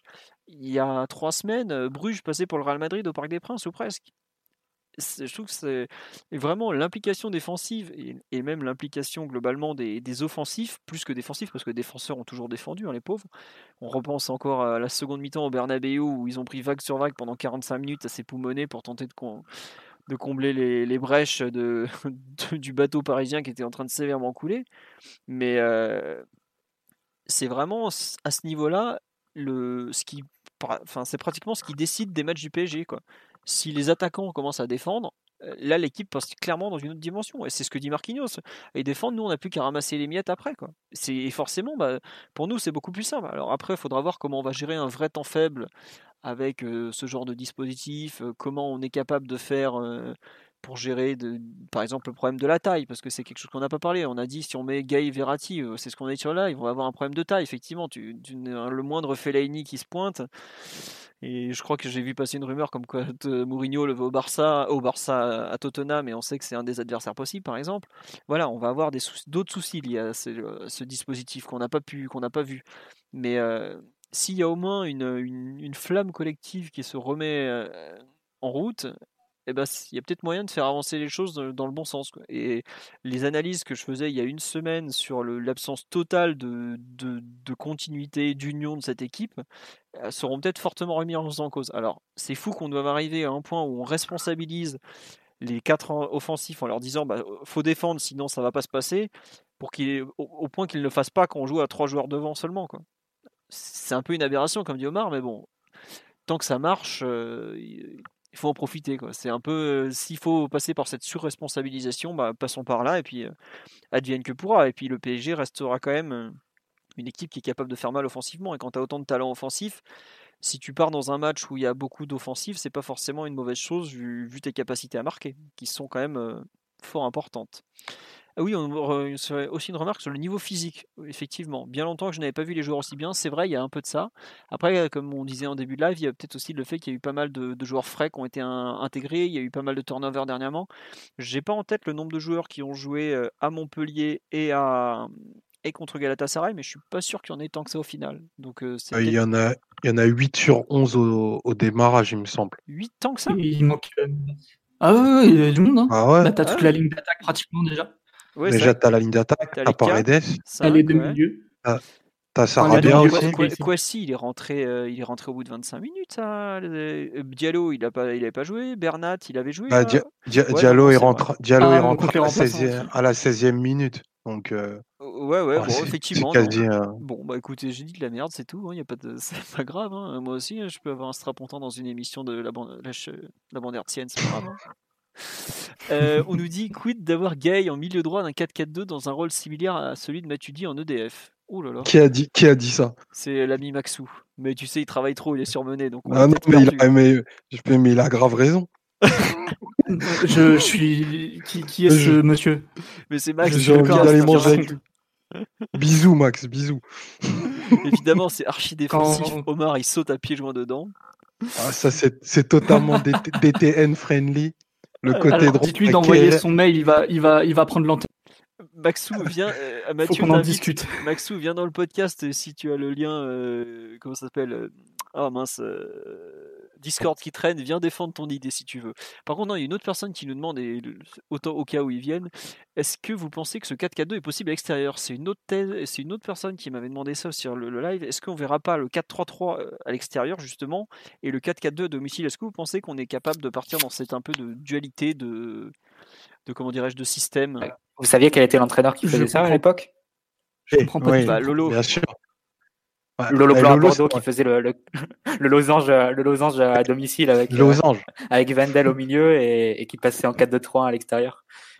qui enlevait Faire rentrer Fernando. Non, non, il a enlevé- ça. je crois qu'il a enlevé Jussier en attaque et Fernando était toujours là, il était trop important. C'était Fernando Aloudiara euh, au milieu de terrain et Gourcuff. Voilà, mais oui, euh, il y a des Équipe, équipes comme équipe. Il y, avait des, il y a des équipes comme ça qui changent de système. Après, aujourd'hui, le problème qu'on a, enfin, plus globalement, c'est que, en schématisant très bien, c'est que avec le 4-3-3, on est censé mieux défendre, même si bon, on a eu quelques soucis lors du dernier déplacement, mais euh, on attaque beaucoup moins bien. Donc, euh, est-ce que, euh, est-ce que selon les contextes, on va s'adapter? C'est une question. Il faudra la poser à Tourelle aussi. Est-ce qu'il osera? Mais ça dépendra peut-être aussi tout simplement des joueurs qu'il a à disposition. Parce que euh, s'il n'a pas Neymar, par exemple, ça change pas mal de choses. Et là, je pense que le 4-4-2, on peut direct l'oublier. hein. Même si on avait un peu joué en 4-4-2 malgré tout l'an dernier à Manchester. Tu peux mettre Di Maria dans un rôle à la Neymar. Après, c'est pas. Enfin, le 4-4-2, c'est une structure qui nécessite, assez peu de spécificité de la part de, de tous les joueurs présents sur le terrain. Tu peux pas jouer pareil qu'avec Ne- Neymar en 4-4-2. Mais si tu mets un Draxler ou un Di Maria comme milieu euh, excentré, chargé de, t'animer ton jeu entre les lignes, la structure, elle peut rester la même. C'est juste que tu vas perdre euh, forcément en qualité et ce sera, ce sera toujours un peu différent parce que euh, des Neymar, il y en a qu'un sur Terre. Mais je pense pas que ça remette forcément en cause la structure que Neymar vienne à manquer certains matchs, personnellement. Ah, si, tu prends l'exemple de United l'an dernier, on jouait quand même assez différemment. On jouait dans une espèce de, défense à 4 qui, passait à 3 quand on, quand on avait le ballon avec Kerrer, défenseur central, et Daniel Alves, piston. Et tu avais Mhm. Draxler et Di Maria en soutien de, en soutien de Mbappé seul en pointe. Mais tu pas de quatrième joueur offensif à proprement parler dans l'équipe. Ouais, C'était encore un peu Daniel différent, si on veut. mais Ouais. on avait de telles contraintes d'effectifs aussi à l'époque que on faisait un peu comme on pouvait. Là, on est quand même un petit peu plus équipé pour, euh, pour euh, apporter de la variété dans les plans de jeu. C'est vrai. Ah oui, en termes d'effectifs, ça n'a plus rien à voir. En parlant de ça, est-ce que vous voulez rajouter quelque chose sur la performance individuelle, euh, collective, pardon, avant qu'on passe aux individualités ou pas? Bon, pas de réponse. Euh, Moi, non, je voudrais juste euh, signaler quelque chose. Je trouve qu'il y a des. hum, Ce 4-4-2 me, plaît parce qu'il fait travailler certaines paires ensemble. On a, autant on a du. Par exemple, le fameux trio sur le papier, euh, Neymar, Mbappé, Cardi, me, paraît un, un trio de. Comment dirais-je De presse, à savoir que ça n'existe pas. C'est, ça fait trois jolis noms ensemble. On parle de trio, mais ça n'a rien à voir. Autant je trouve que ce 4-4-2, euh, ou même le trio du milieu de terrain, euh, Marquinhos, Gay, Verratti, qui pareil, à mon sens, manque de complémentarité pour qu'on parle vraiment d'un trio, parce qu'il faut quand même se rendre compte qu'il y a un vrai trio offensif. Pour ceux qui ont vu un peu le- la MSN du Barça, euh, il y avait la complémentarité, il y avait beaucoup plus de choses que ça que juste poser des noms et voir des stats qui gonflent. Mais puis pour revenir un peu sur ce 4-4-2, c'est un peu ce, ces, associations. J'ai par exemple, je trouve que on a vu des, des paires un peu euh, Paredes Neymar, Paredes aussi qui se complétaient bien. Euh, Neymar Mbappé aussi euh, parce qu'ils ont une relation particulière. Mais même euh, la façon dont les, flancs ont été animés ou divers trucs. Après, c'est sûr qu'il manquait Kurzawa à droite, a fait ce qu'il a pu, c'était pas évident pour lui. Mais je trouve que si on peut, l'avantage de ce 4-4-2 pour une équipe qui manque un peu de vécu collectif comme la nôtre, c'est que c'est plus simple de créer des paires que de créer des trios et de créer des complémentarités à 3, à 4. Là, avec des complémentarités entre guillemets à 2, ça permet de gagner du temps. Et comme du temps, on n'en a pas beaucoup, c'est exactement ce qu'il nous fallait. Donc je trouve que c'est un désavantage de, de ce 4-4-2 aussi. Quoi. voilà. Quoi. Après, comme on dit sur le live, il faut rester solide sur les appuis et regarder les adversaires droit dans les yeux. Avec Neymar, il faut jouer 4-4-2 partout. Le 2-2 au Camp Nou avec Carlo, c'était un 4-4-2. Sauf que au Camp Nou, il y a eu un partout en fait. Donc c'était peut-être un 4-4-2. voilà. C'est vrai que bon, je ne, je ne vais pas vous lire les propos pro Daniel Alves de, certains des participants à cette émission, mais il serait peut-être un excellent complément côté droit. Mais il est parti, donc faut faire sans, les amis. Par contre, ce qu'il faut dire aussi, c'est que ce qu'on disait en pré-saison, c'est que l'effectif est quand même compatible avec le 4-4-2. Je pense qu'à la base, il a été, conçu, euh, sur ce système-là. Bah oui, oui. Après, euh, est-ce que. Quatre attaquants centraux, deux joueurs à gauche, deux joueurs à droite, par exemple. Oui. Et quatre milieux. Ouais, non, mais tu sais que tu as totalement raison, oui. Et après, la question qu'on se pose, c'est peut-être est-ce que tu as par exemple, tu n'as pas d'arrière gauche vraiment défensif, à part si tu considères Diallo? Enfin, non, c'est vrai que tu as un peu tous les profils qui sont aujourd'hui, qui apparaissent dans ce 4-4-2. Mais ce qui est bizarre, sachant que tu, tu as quand même joué 80% de tes matchs, enfin pas 80, mais bien 60-70% de tes matchs en, en 4-3-3 jusque-là. Bah, après, c'est Tourelle qui s'est découvert ça en. C'était au Trophée des Champions, c'était la première journée qu'il a mis Marquinhos comme ça devant la défense. Ouais, avec Herrera et Verratti. Euh, je crois que c'était Trophée des Champions. Hein. Ah non, c'est Trophée des Champions. Je sais plus s'il a fait des Trophées des Champions aussi. Mais la première journée aussi, 4-3-3. 4-3-3 euh. sur la première journée, je me rappelle pas. Euh, je sais plus, à vrai dire, quand est-ce qu'il s'est découvert cet amour pour le 4-3-3, alors que ça n'a jamais été trop son dispositif. Après, bon, il, recommence à jouer, avec un peu, à jouer un peu avec les dispositifs, qui est quand même plutôt cool, parce qu'on sait que c'est un truc où il est quand même plutôt à l'aise, il faut lui rendre ça. Et là, bah, c'est parti, parce que non, effectivement, on a joué 4-3. En fait, le 4-3-3, on l'abandonne, je crois, enfin de mémoire, on l'abandonne après, après Rennes, où ça se passe très très mal. Et on revient, on passe au 4-4-2. Avant Rennes. Avant Rennes. On est en 3-4-3 avec Marquinhos libéraux. Ah oui, c'est vrai. Ouais, mais dans un rôle. Euh, dans un rôle vraiment hybride, Marquinhos. Enfin, on savait pas trop, euh, même lui savait pas trop. Ouais. Mais, contre, Nîmes, contre Nîmes, la première journée, on joue 4-3-3. Après, on passe. Marquinhos, Draxler et Verratti. Voilà. Après, à Toulouse, la troisième journée, on joue 4-4-2. À Metz, on rejoue 4-4-2. Contre Strasbourg. Et contre Madrid. C'est contre Madrid, en fait, qu'on repasse vraiment en 4-3-3 avec le, trio. Ouais, ça.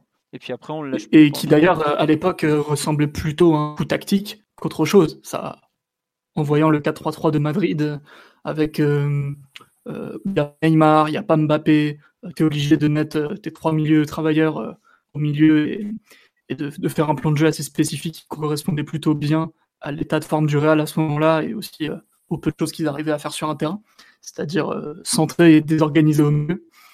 Euh, c'était très très adapté, mais moi je pensais pas que ça inaugurait une série de 15 matchs en 4-3-3 personnellement. je pensais que ça resterait plus un, coup tactique qu'autre chose.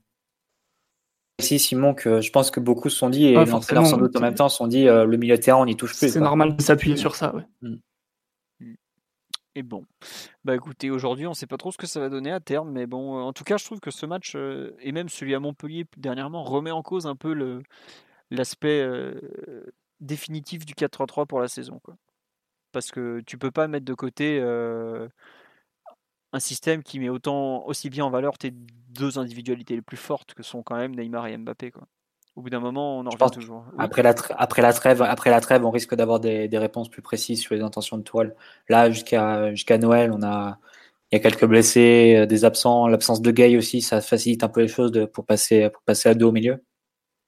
Après la trêve, c'est là où tu vas commencer, je pense, à voir les intentions de l'entraîneur, comme on avait vu euh, pour Emery qui avait décidé d'installer le Chelsea en 6 ou, l'année d'avant Rabiot en 6 pour préparer Barcelone. Donc euh, je pense que là, on sera, on sera un peu plus fixé à partir de janvier sur, euh, sur le chemin à suivre vers les, vers les huitièmes de finale de Ligue des Champions et si en fonction de l'adversaire qui aura été tiré. Ouais. On nous dit, c'est vrai que le, 4-4-2, l'inconvénient, c'est aussi les pertes de balles avec Neymar et Di Maria. Ben, ah oui, après, forcément, vu tout ce qu'ils tentent de créer, c'est un souci. Mais est-ce qu'ils joueront de la même façon euh, si on les responsabilise un peu? Regarde, est-ce que je pense que Neymar a perdu moins de ballons en jouant en 4-4-2 euh, là contre Montpellier et contre, enfin peut-être pas contre Montpellier parce que Montpellier c'était vraiment un match où il a beaucoup tenté. Je pense qu'il a perdu moins de ballons en jouant hier en 4-4-2 que dans certains matchs où il jouait en 4-3-3 et où justement, euh, se sentant déresponsabilisé, il va tenter encore plus et même l'impossible. Puis, en 4-3-3, il a moins de solutions devant lui. Donc, là, pour le coup, tu joues, avec, tu joues avec trois milieux de terrain qui restent tout le temps derrière, en 4-3-3. Et forcément, tu as un ailier qui joue euh, du côté opposé, tu as un attaquant de pointe, soit Icardi, soit Icardi pardon, qui participe pas, soit Mbappé qui est pas forcément très à l'aise dans, dans ce rôle-là. Forcément, ça, on va dire que ça met plus en difficulté d'un point de vue individuel, le, le 4-3-3, euh, avec ces profils-là en tout cas. On nous dit, on verra. Un peu plus. Non, mais il y a une, une, réponse qui est très juste aussi, c'est on verra qui est dispo étant fort. Oui, c'est vrai. Ça, ça arrive. Hein. Enfin, faut, faut, faut, quand même penser qui sera là euh, à quel moment, quoi. Parce que si on se retrouve à jouer euh, le Real en 4-3-3, c'est parce qu'il nous manque Neymar et Mbappé notamment, quoi. Donc euh, bon, voilà, quoi. C'est un truc effectivement. On nous dit on nous avait pas vendu Gay comme un gars qui se blesse jamais. Alors le pauvre Gay, on nous l'avait vendu comme un gars qui se blesse jamais. Effectivement, il se blesse très peu, mais est-ce que qu'est-ce que le PSG peut y faire si sa première blessure c'est parce qu'il prend un coup en sélection? Aujourd'hui, il a eu une blessure avec le PSG, le reste, est... nous on récupère les, conneries de la, la post-canne, de la sélection, ce genre de choses. Donc euh, c'est vraiment, euh, on peut pas non plus tout mettre sur le dos du préparateur physique. Et en plus, je pense que, enfin, ce que Omar nous disait hier euh, au moment de, de la rencontre, c'est que visiblement Bernat est sorti un peu blessé. C'est ça, Omar Oui, il réclame, il réclame le changement parce qu'il est touché au genou. Bon, voilà. Donc ça, par exemple, ça fait partie. On sait qu'on a beaucoup de blessés et puis ça peut arriver n'importe quand. Mais par exemple, si un mec a mal au genou, c'est pas forcément lié à la préparation physique. Tu as des coups, tu as des mauvais appuis, ça peut arriver à plein de monde. Même le meilleur préparateur physique de la planète, il a des, il y a des mecs qui vont lui péter entre les doigts. Après, c'est sûr que nous, on a pas mal de problèmes. Mais pour le, pour le cas de Guy, pour le coup, il y a eu une blessure qui était vraiment purement liée à sa sélection. Et une, bah, le fameux match, d'ailleurs, le fameux Brésil-Sénégal, où on perd Neymar, enfin, où, oui, non, c'est celui-là où on perd Neymar, ou c'est Brésil-Nigeria, enfin bref, un des deux. Et donc, voilà, c'est pas. C'est pas, il n'est pas non plus devenu en, sucre ou, de, ou, je ne sais quoi parce qu'il a rejoint le PSG. Il faut pas oublier qu'il est en année post-compétition internationale. C'est pas rien. Hein. Et il a fini sa saison mi-juillet, le pauvre. Donc, faut attendre un peu concernant les disponibilités et effectivement l'état physique. Donc, bon, on va voir. Simon, question pour toi. Est-ce que tu fais le podcast tout nu avec une coupe de champagne suite au match de Paredes? C'est un admirateur. Sur pas du tout. Je suis habillé comme un poissonnier et je bois de l'eau pétillante. Voilà. Effectivement, ça fait moins rêver. Hein. Content, content du match cependant, hein, ceci dit. Tu as le triomphe modeste à ce qu'on voit. Bon. On va se servir de ça pour passer au je je suis déjà content d'avoir euh, d'avoir sauvé le départ de feu de ma cuisine, si tu veux tout savoir. Voilà, parce que ce que vous n'avez pas vu, c'est que pendant le live, Simon s'est absenté parce que son appartement était en train de cramer. Voilà. On va attaquer donc sur les perfs individuels. Bon, allez, il faut bien qu'on parle de l'ami Paredes quand même. Euh, Simon, on sait que tu, tu, nous as fait une déclaration d'amour enflammée lundi à propos de son match à Montpellier, mais je pense qu'hier tu étais encore plus heureux, non? J'étais, j'étais super content. Après, j'ai, enfin, je parentais toute ma vie, mais j'ai eu des soucis. Sur... Pas tout vu, tout bien. J'ai dû re-regarder ah le match encore euh, dans la nuit, donc j'en ai pas profité autant que, que j'aurais pu, mais euh, euh, déjà, c'est la première fois qu'il était titulaire en Ligue des Champions. Avec le PSG. Avec le. Non, même de, de sa vie. Avec le Zénith, il a joué des matchs de qualification quand même. Ouais, mais c'est de la merde, ça compte pas. Il, connaissait pas le foot du mercredi? Non, non, il avait jamais joué la Ligue des Champions en phase finale. En même temps, il a joué à que la comme, Roma, que comme remplaçant au PSG. Ah, c'est vrai. Non, à la Roma, il jouait l'Europa League la saison où il est non, mais je me moquais des, des, mésaventures européennes de, du club romain depuis des années, même si eux, ils sont allés en demi-finale au cours des, des 30 dernières années. Donc je vais faire, enfin, de me la fermer un peu, quoi, c'est tout. Il y avait une paire de néophytes alors au milieu. Incroyable. Absolument, absolument. Et bah, comment ils ont tenu la baraque, putain?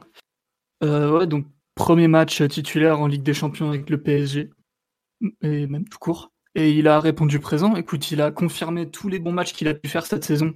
Parce qu'en réalité, l'année dernière, il avait des soucis d'adaptation, des soucis physiques. Et puis l'équipe était globalement euh, morte rapidement après qu'il arrive. Bon, ça fait partie du passé désormais. Cette année, le problème qu'il a, c'est plus la continuité. À part Reims, où il fait euh, un match où je pense qu'il a la diarrhée tellement il est nul à chier. Toutes ces rencontres sont à peu près bonnes, correctes, voire très encourageantes voire bonne comme face à, Montpellier. Et hier, on a eu la confirmation qu'il pouvait euh, exister un minimum euh, dans l'équipe euh, si l'équipe était pas mal et que lui était au niveau. Et ça fait deux matchs d'affilée qui montrent des choses très positives. déjà physiquement, il a l'air beaucoup plus affûté que, en arrivant l'année dernière durant tout son passage russe, globalement, voire même pendant la Copa où il avait bien, plutôt bien fini physiquement, mais il était encore un peu lourd. Là, il est en train de, de, s'affiner un petit peu, donc vu le peu de mobilité qu'il a, c'est toujours bon à prendre. après, dans la concentration, je pense qu'il est un peu plus, beaucoup plus impliqué, notamment sur les temps de réaction, sur le contre-pressing. Euh, enfin, est-ce qu'on avait déjà vu à la 80e enchaîner euh, deux tacles victorieux dans, dans les 35 mètres adverses? Je, je pense pas. Je dis, même à la 10e, on l'avait jamais euh, vu enchaîner deux tacles victorieux. Hein. C'est pas, pas, une, ouais, non, mais ouais, globalement jamais. Donc, donc ça ressemble à. c'est des signes forts d'adaptation quand même. Donc je sais pas.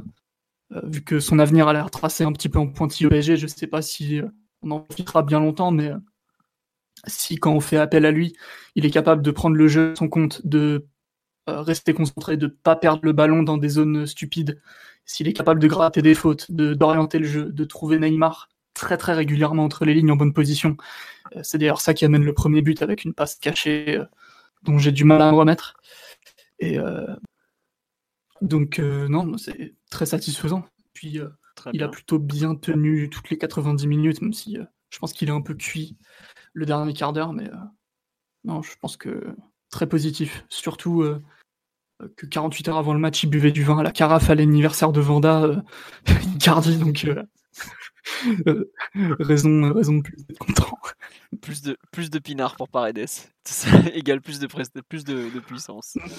moins d'assado, plus de vin. Voilà, exactement. On vous le dit, le pinard est une solution à tout, vous n'imaginez pas. Ensuite, tiens, sur live, on nous dit est-ce que Paredes irait avec Gay plutôt que Verratti. Oh on n'en est pas encore là. laisser Paredes reprendre, comment dirais-je, pied de, dans, son, dans son jeu et dans tout, mais tu as parlé un peu de la relation avec Neymar. Pour moi, c'est vraiment le, le point clé de son match. C'est que on sait que Neymar a tendance un peu à, beaucoup descendre, et il est beaucoup descendu, puisque Mathieu l'a dit, il a touché plus de ballons dans son camp que dans le camp adverse. Je trouve que la façon que Paredes a eu de le trouver, de l'alimenter en permanence, c'est probablement le, mieux qui puisse exister pour lui, à savoir euh, se mettre bien par rapport à Neymar. À partir de là, euh, ah, oui, pardon Mathieu, je me suis trompé sur la stat en fait? Oui, euh, Neymar a touché plus de ballons dans son camp que dans les 30 derniers mètres adverses, pas que ah, dans le camp adverse. Ok, ok, donc j'avais mal compris, effectivement. La grande majorité des ballons, il les a touchés entre la ligne médiane et les 30 mètres adverses. Ok, parce que ça comprend. Ça, ok. Le troisième quart du terrain, si tu veux. D'accord, très bien. Très bien, ok, ça correspond un peu plus à l'impression visuelle qui m'était restée. Donc, bah, justement, c'est exactement ça, c'est à savoir, c'est Paredes qui a su lui amener le ballon jusqu'à jusqu'à ce fameux troisième quart du terrain, alors que euh, on l'avait parfois vu descendre euh, bah, dans ce deuxième quart entre guillemets pour pour aller le chercher quoi. Donc rien que ça, c'est une, une excellente nouvelle pour lui. Si, si tu arrives à jouer avec le meilleur joueur de l'équipe, et il a su le faire, c'est que quelque part tu te, tu te relances en fait. Sur live, on me dit il a peut-être gagné sa place dans les 19. Euh, je ne sais pas s'il a sa place dans les 18, puisqu'il n'y a que malheureusement que 18 noms sur la feuille de match, aux grand dames des entraîneurs de haut niveau actuels qui ont des effectifs à rallonge. Mais euh, il redevient une option un peu plus considérable et considérée au milieu de terrain. Et surtout, il y a cette, relation avec Neymar qui est franchement un très bon point parce que je trouve que pour l'instant, c'est peut-être là où il est le plus déçu, c'est sa capacité à amener le ballon aux joueurs devant lui mais il y a aussi l'aspect défensif où il est franchement monté en gamme. Il a, bah, il a défendu tout simplement. Il a gagné des duels défensifs. Et ça, ça, fait rigoler parce que c'est un milieu de terrain qui est quand même plutôt défensif et qui joue devant la, enfin, qui est censé jouer devant la défense. Mais combien, combien de matchs il a gagné plus de 5 duels défensifs depuis qu'il est arrivé au PSG Là, je crois que c'est le joueur qui a récupéré le plus de ballons lors de la rencontre de mémoire hier. Il me semble que j'ai vu passer 12 ballons. Après, ça, ça, dépend un peu des situations. Ça dépend un peu des situations, en fait. Parce que je pense qu'il a, quand il est au corps à corps au duel, il a toujours été capable de faire des tacles ou de, ou de récupérer des ballons. Par contre, quand il doit gérer des espaces un peu plus, un, peu plus grands, des zones à, à, couvrir un peu plus, un peu plus larges, souvent il arrive en retard. Il est pas très bon dans le timing de, ses interventions et c'est passé assez, assez facilement. Si tu veux, quand il réussit un tacle euh, ou deux tacles consécutifs, je pense pas que ce soit un renouveau, une progression du joueur. Ça, c'est quelque chose qu'il a, qu'il a toujours eu en lui. Et d'ailleurs, il suffit de voir ses matchs euh, en Amérique du Sud avec l'Argentine pour voir que c'est euh, que c'est un gros nerveux sur le terrain et, que c'est un joueur qui lésine pas en général sur les interventions euh, comme ça, un peu un peu musclé et un peu parfois un peu risqué même. Mais par contre, c'est vrai qu'il a des défauts de mobilité, il a des défauts de, lecture du jeu sur le plan défensif qui font que euh, quand il, arrive face à des adversaires qui sont lancés, quand il a des zones importantes à couvrir, où il doit prendre des décisions, là, souvent, il prend pas la bonne et ça peut, ça peut vraiment exposer l'équipe euh, en cas de contre-attaque, par exemple.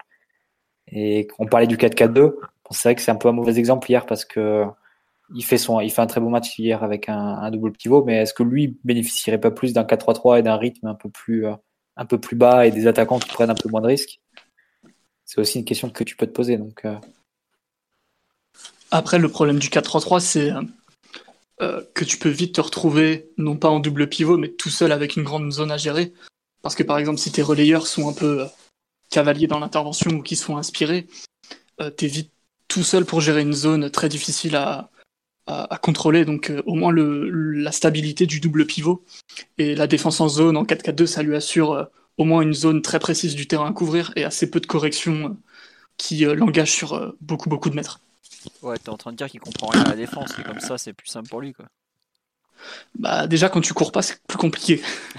c'est sûr. Omar sur le match de Paredes pendant que Simon est en train de repartir dans, dans la rue ou je ne sais où. non mais on entend. C'est son sac de couchage en fait. Il est en train de il met sa doudoune comme banger, il part dehors. Il plante la tente dehors là. Dit à Keshua. euh, non, plus sérieusement, ben, je, parlais tout à l'heure de, de, joueurs qui se sont remis sur la carte et, et qui ont montré qu'ils qu pouvaient avoir un rôle. Euh, Paredes avant, avant Montpellier, je crois, il sortait de, de, de, cinq semaines sans la moindre titularisation.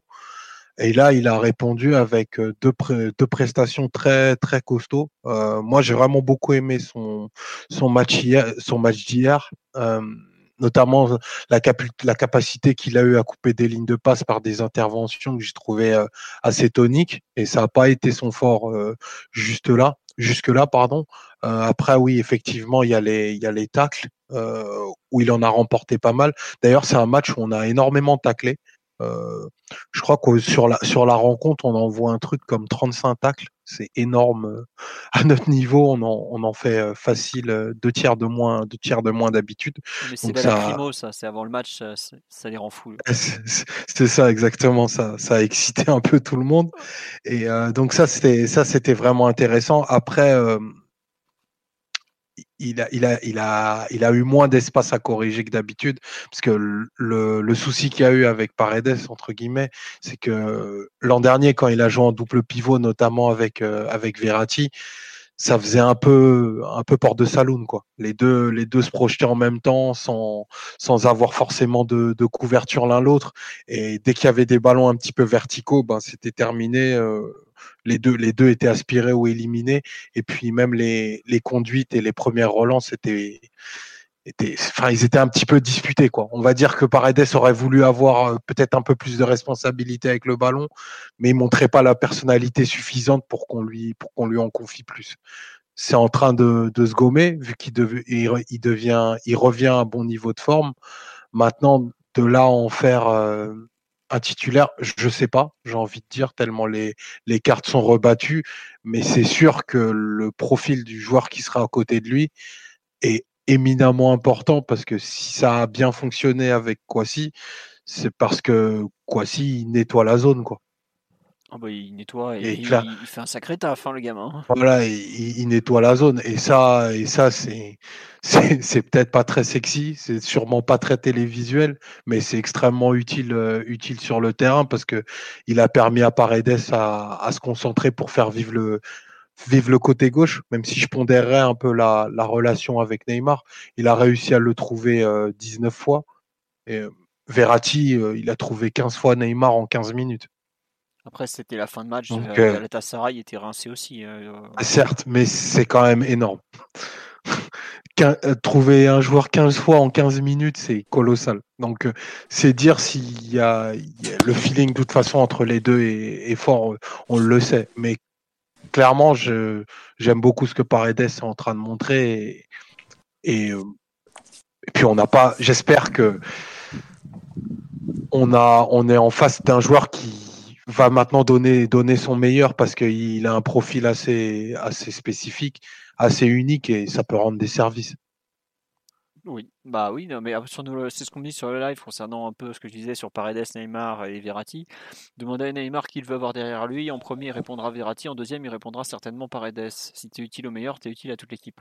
C'est probable que Neymar apprécie d'être servi par des joueurs de cette qualité. Après, si aussi on, ça demande aussi à Neymar de défendre peut-être un peu plus. Est-ce qu'il apprécie Bon, on ne sait pas, mais effectivement, ça a été un. Comment dirais-je? Un point, c'est un point en tout cas qui va en sa faveur, qui allait déjà en sa faveur à Montpellier et qui se confirme. Et tu parles du profil du joueur euh, avec lui, mais je trouve que le à Montpellier justement le début de match associé à Gay, pareil, la paire marchait bien. Quoi.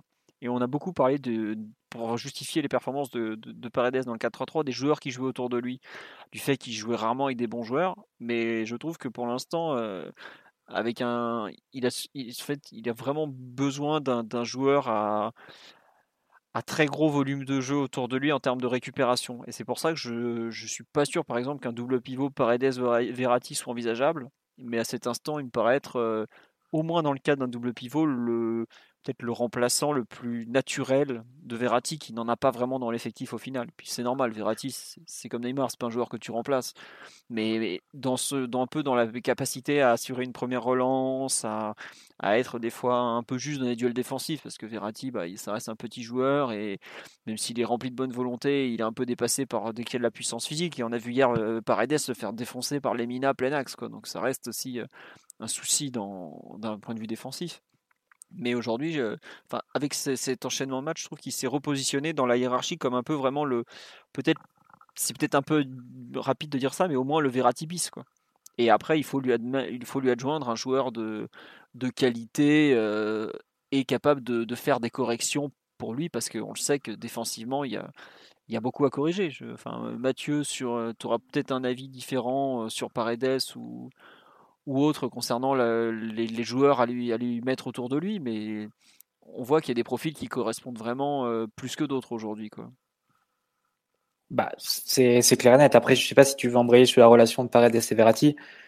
Je ne sais pas si on, si on va la, la, développer. Ce serait un peu ambitieux de vouloir jouer avec quatre attaquants et soutenu par Paredes et, Verratti derrière. C'est peut-être un peu, un peu trop, un peu trop much. Mais même si ça pourrait euh, aider à avoir un, peu plus de contrôle. Et on sait que de toute façon, Paris en a, en a besoin. Mais moi, j'ai vraiment apprécié le match de Paredes parce que on dit aussi que, bon, certes, face à un Galatasaray qui mettait pas une énorme intensité et qui, qui le poussait pas vraiment dans ses retranchements, mais quand parfois Galatasaray est parti pressé, on a vu aussi Paredes qui s'en sortait, qui pouvait trouver des passes pied gauche que, que ni Marquinhos ni Gay ne trouvent avec, avec aisance. Donc, moi, je dirais que c'est pas forcément le, pressing qui, qui, peut mettre en difficulté Paredes, c'est plus quand le match devient euh, un match de transition, un match avec beaucoup d'espace, un match avec beaucoup de courses à faire. Euh, typiquement, je pense que tu fais jouer à Paredes la, deuxième mi-temps à Madrid, euh, à la place soit de Verratti, soit de Marquinhos. Je pense sérieusement qu'il explose en vol. Par contre, si tu dois jouer un match beaucoup plus de contrôle, où, l'équipe essaye de, construire, ou même quand elle est pressée, elle essaye de repartir de derrière de façon un peu plus, un peu plus construite et un, peu plus propre. Paredes, c'est le joueur indiqué pour ça, et c'est pour ça aussi qu'il a été été recruté à la base. Donc, euh, pour moi, il a des qualités assez spécifiques, mais tout dépend de à la fois du type de match que tu veux faire ou que tu es amené à faire, et aussi du type de milieu que tu veux construire et dans l'équipe que tu veux construire. Si l'idée de Tourelle, c'est avec des attaquants euh, très verticaux qui prennent beaucoup de risques d'assurer un milieu euh, avec beaucoup de courses, avec beaucoup de mobilité, euh, ce qui semble être le cas avec, le, avec son idée de Marquinhos, euh, Verratti et Gay. Là, Paredes, pour moi, il est éliminé d'office parce que tu lui demandais euh, de jouer sur ses défauts presque. De, de, de beaucoup courir, de beaucoup de faire ses couvertures, de, de donner l'impulsion au pressing. Ça, il peut pas faire. Et tu mettrais, tu mettrais très peu en avant ses, ses qualités. Donc, en fait, c'est un joueur très contextuel et tout dépend un peu de, de ce que tu veux faire ton équipe. Ce qui est embêtant, c'est que tu as mis d'un point de vue stratégique, c'est que tu as mis beaucoup d'argent sur un joueur très contextuel et que visiblement euh, la ligne à suivre sur le plan sportif, elle est très, elle est très variable. Et tu sais pas vraiment au cours de 2019. Là, on en est encore à débattre quelle, doit être l'équipe type, quel doit même être le, schéma de l'équipe. Euh, donc au final, tu as, fait un gros investissement sur un joueur très contextuel alors que tu savais pas vraiment le, le chemin que tu voulais prendre sur le plan sportif et le type d'identité que tu voulais avoir. Donc ça, c'est c'est un peu ce qui, ce qui est gênant dans cette idée, mais par contre, il a des qualités qui sont, qui sont évidentes. Et si tu veux les, si tu veux les, les utiliser, si tu as un schéma pour les utiliser, un système et une identité de jeu, un type de jeu pour, pour les utiliser, elles peuvent être très utiles. Après, ouais, comme tu dis, c'est va falloir de nouveau lui trouver. Euh, là, en fait, je trouve la grande leçon des deux derniers matchs, c'est qu'on a su lui trouver un contexte dans lequel il peut s'exprimer. Il faudra de nouveau, avec le, retour de certains joueurs qui sont plus importants que lui, je pense notamment à Verratti, est-ce qu'on sera de nouveau capable de lui créer ce contexte? C'est un peu de la question des, prochaines semaines. Quoi. Sur live, on me dit est-ce que Paredes et Verratti ne seraient pas plus interchangeables que complémentaires? Moi, je pense complètement ça. Alors, je ne vous crois pas du tout en la complémentarité Paredes-Verratti. D'ailleurs, je, je, trouve que hier, le dernier quart d'heure, euh, chacun, enfin, ils s'échangent vaguement des passes, mais chacun retrouve un peu son, rôle. Et au contraire, Paredes s'efface devant Verratti. Ce qui, est à la fois dommage mais logique car euh, c'est pas pas être insultant envers Paredes que de dire que Verratti est meilleur dans, ce qu'il sait faire dans ce que chacun sait faire tout simplement donc euh, voilà euh, on nous dit est-ce que vous pensez que Kwasi pourrait être remplacé par Diallo ou même Kimpembe dans le même dispositif? Oh là là, laisser les joueurs à leur poste, euh, c'est pas pareil d'être défenseur central. Enfin, Kwasi a quand même joué au milieu de terrain durant sa formation. Kimpembe, c'est un ancien arrière gauche et Diallo, je crois, j'ai jamais vu au milieu non plus. Donc, euh, c'est pour l'instant, on n'en est pas encore là. Et puis surtout, un joueur comme Kimpembe, c'est pas un joueur extraordinairement mobile dans la largeur non plus. C'est dur pour lui de jouer au milieu de terrain. Il c'est quand même un gros gabarit. Il fait 1m90 et 80. 85 bons kilos, euh, c'est pas un joueur qui peut se déplacer facilement comme ça. Hein, c'est bon, voilà. Hein. C'est autre chose quand même. Hein. C'est pas du tout. Puis je suis pas sûr que ça les intéresse non plus de, jouer là. Euh, Simon, qui est au milieu de la rue, euh, concernant Salut, salut. oui, rebonsoir. Tu, ça va, il fait pas trop froid, c'est bien?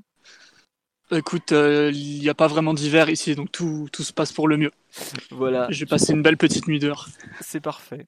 Euh, tu, tu veux rajouter quelque chose avant pour conclure sur la, la prestation de notre ami argentin? Euh, Non, mais je pense que tant que l'équipe a un minimum de sens au niveau collectif et que lui, il est, il est prêt à maintenir ce niveau d'investissement, normalement, il, peut exister. On ne fera pas croire qu'un joueur pareil, si tu lui demandes pas l'impossible, normalement, il est capable de, te rendre des services, ne serait-ce que sur le plan, technique, sur euh, le plan de la propreté.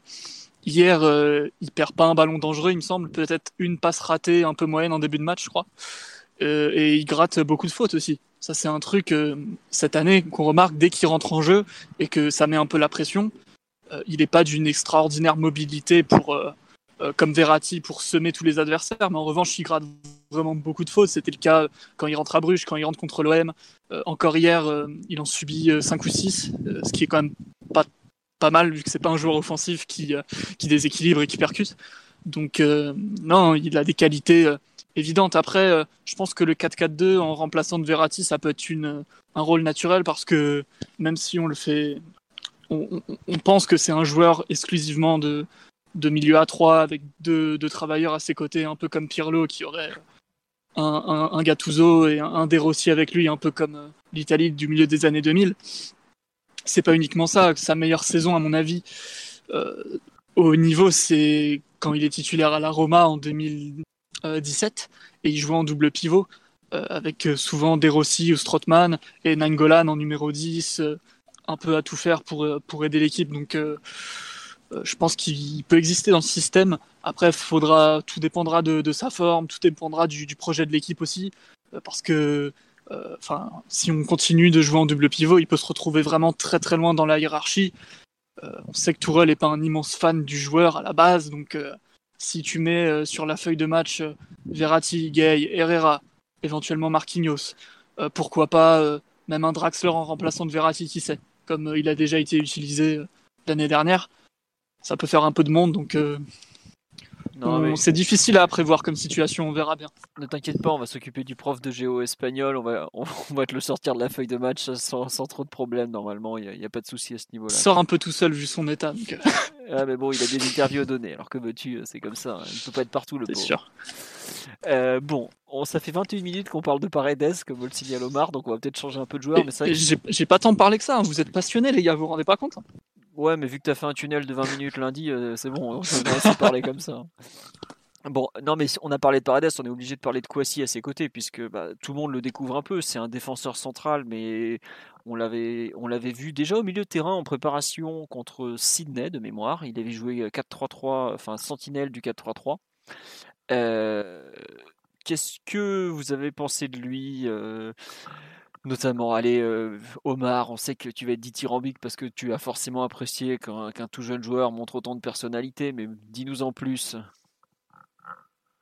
Ah, la personnalité, c'est ce que je retiendrai en, premier parce que il est dans une situation contractuelle qui est un peu compliquée déjà. Donc euh, j'étais déjà assez surpris qu'il rentre contre Montpellier parce que la, la technique de l'ancienne direction pour ce genre de joueurs, c'était de les mettre totalement au placard. Donc ah bah, là, c'est pas le cas. Avec l'ancienne direction, il regardait le, le, match depuis la tribune. Hein. Ça, c'est sûr. Ah, je, il avait même pas de billet pour la tribune. C'est, il restait chez lui et point bas. Donc bon, il y a déjà un changement à noter à, à ce niveau-là. Euh, quand on a lu les compos, euh, du coup, moi, je pensais qu'il jouerait arrière droit. Et puis rapidement, il a été, euh, il a été positionné à, donc dans ce, double, dans ce double pivot, pardon, côté droit.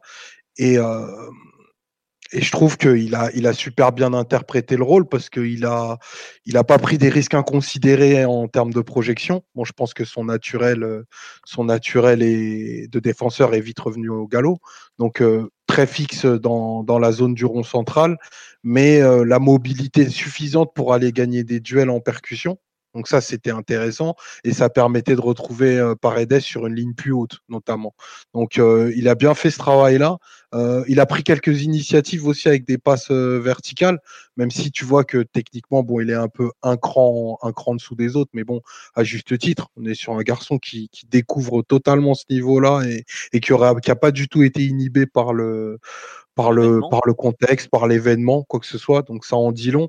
Euh, encore un bon joueur qui sort du centre de formation du, PSG.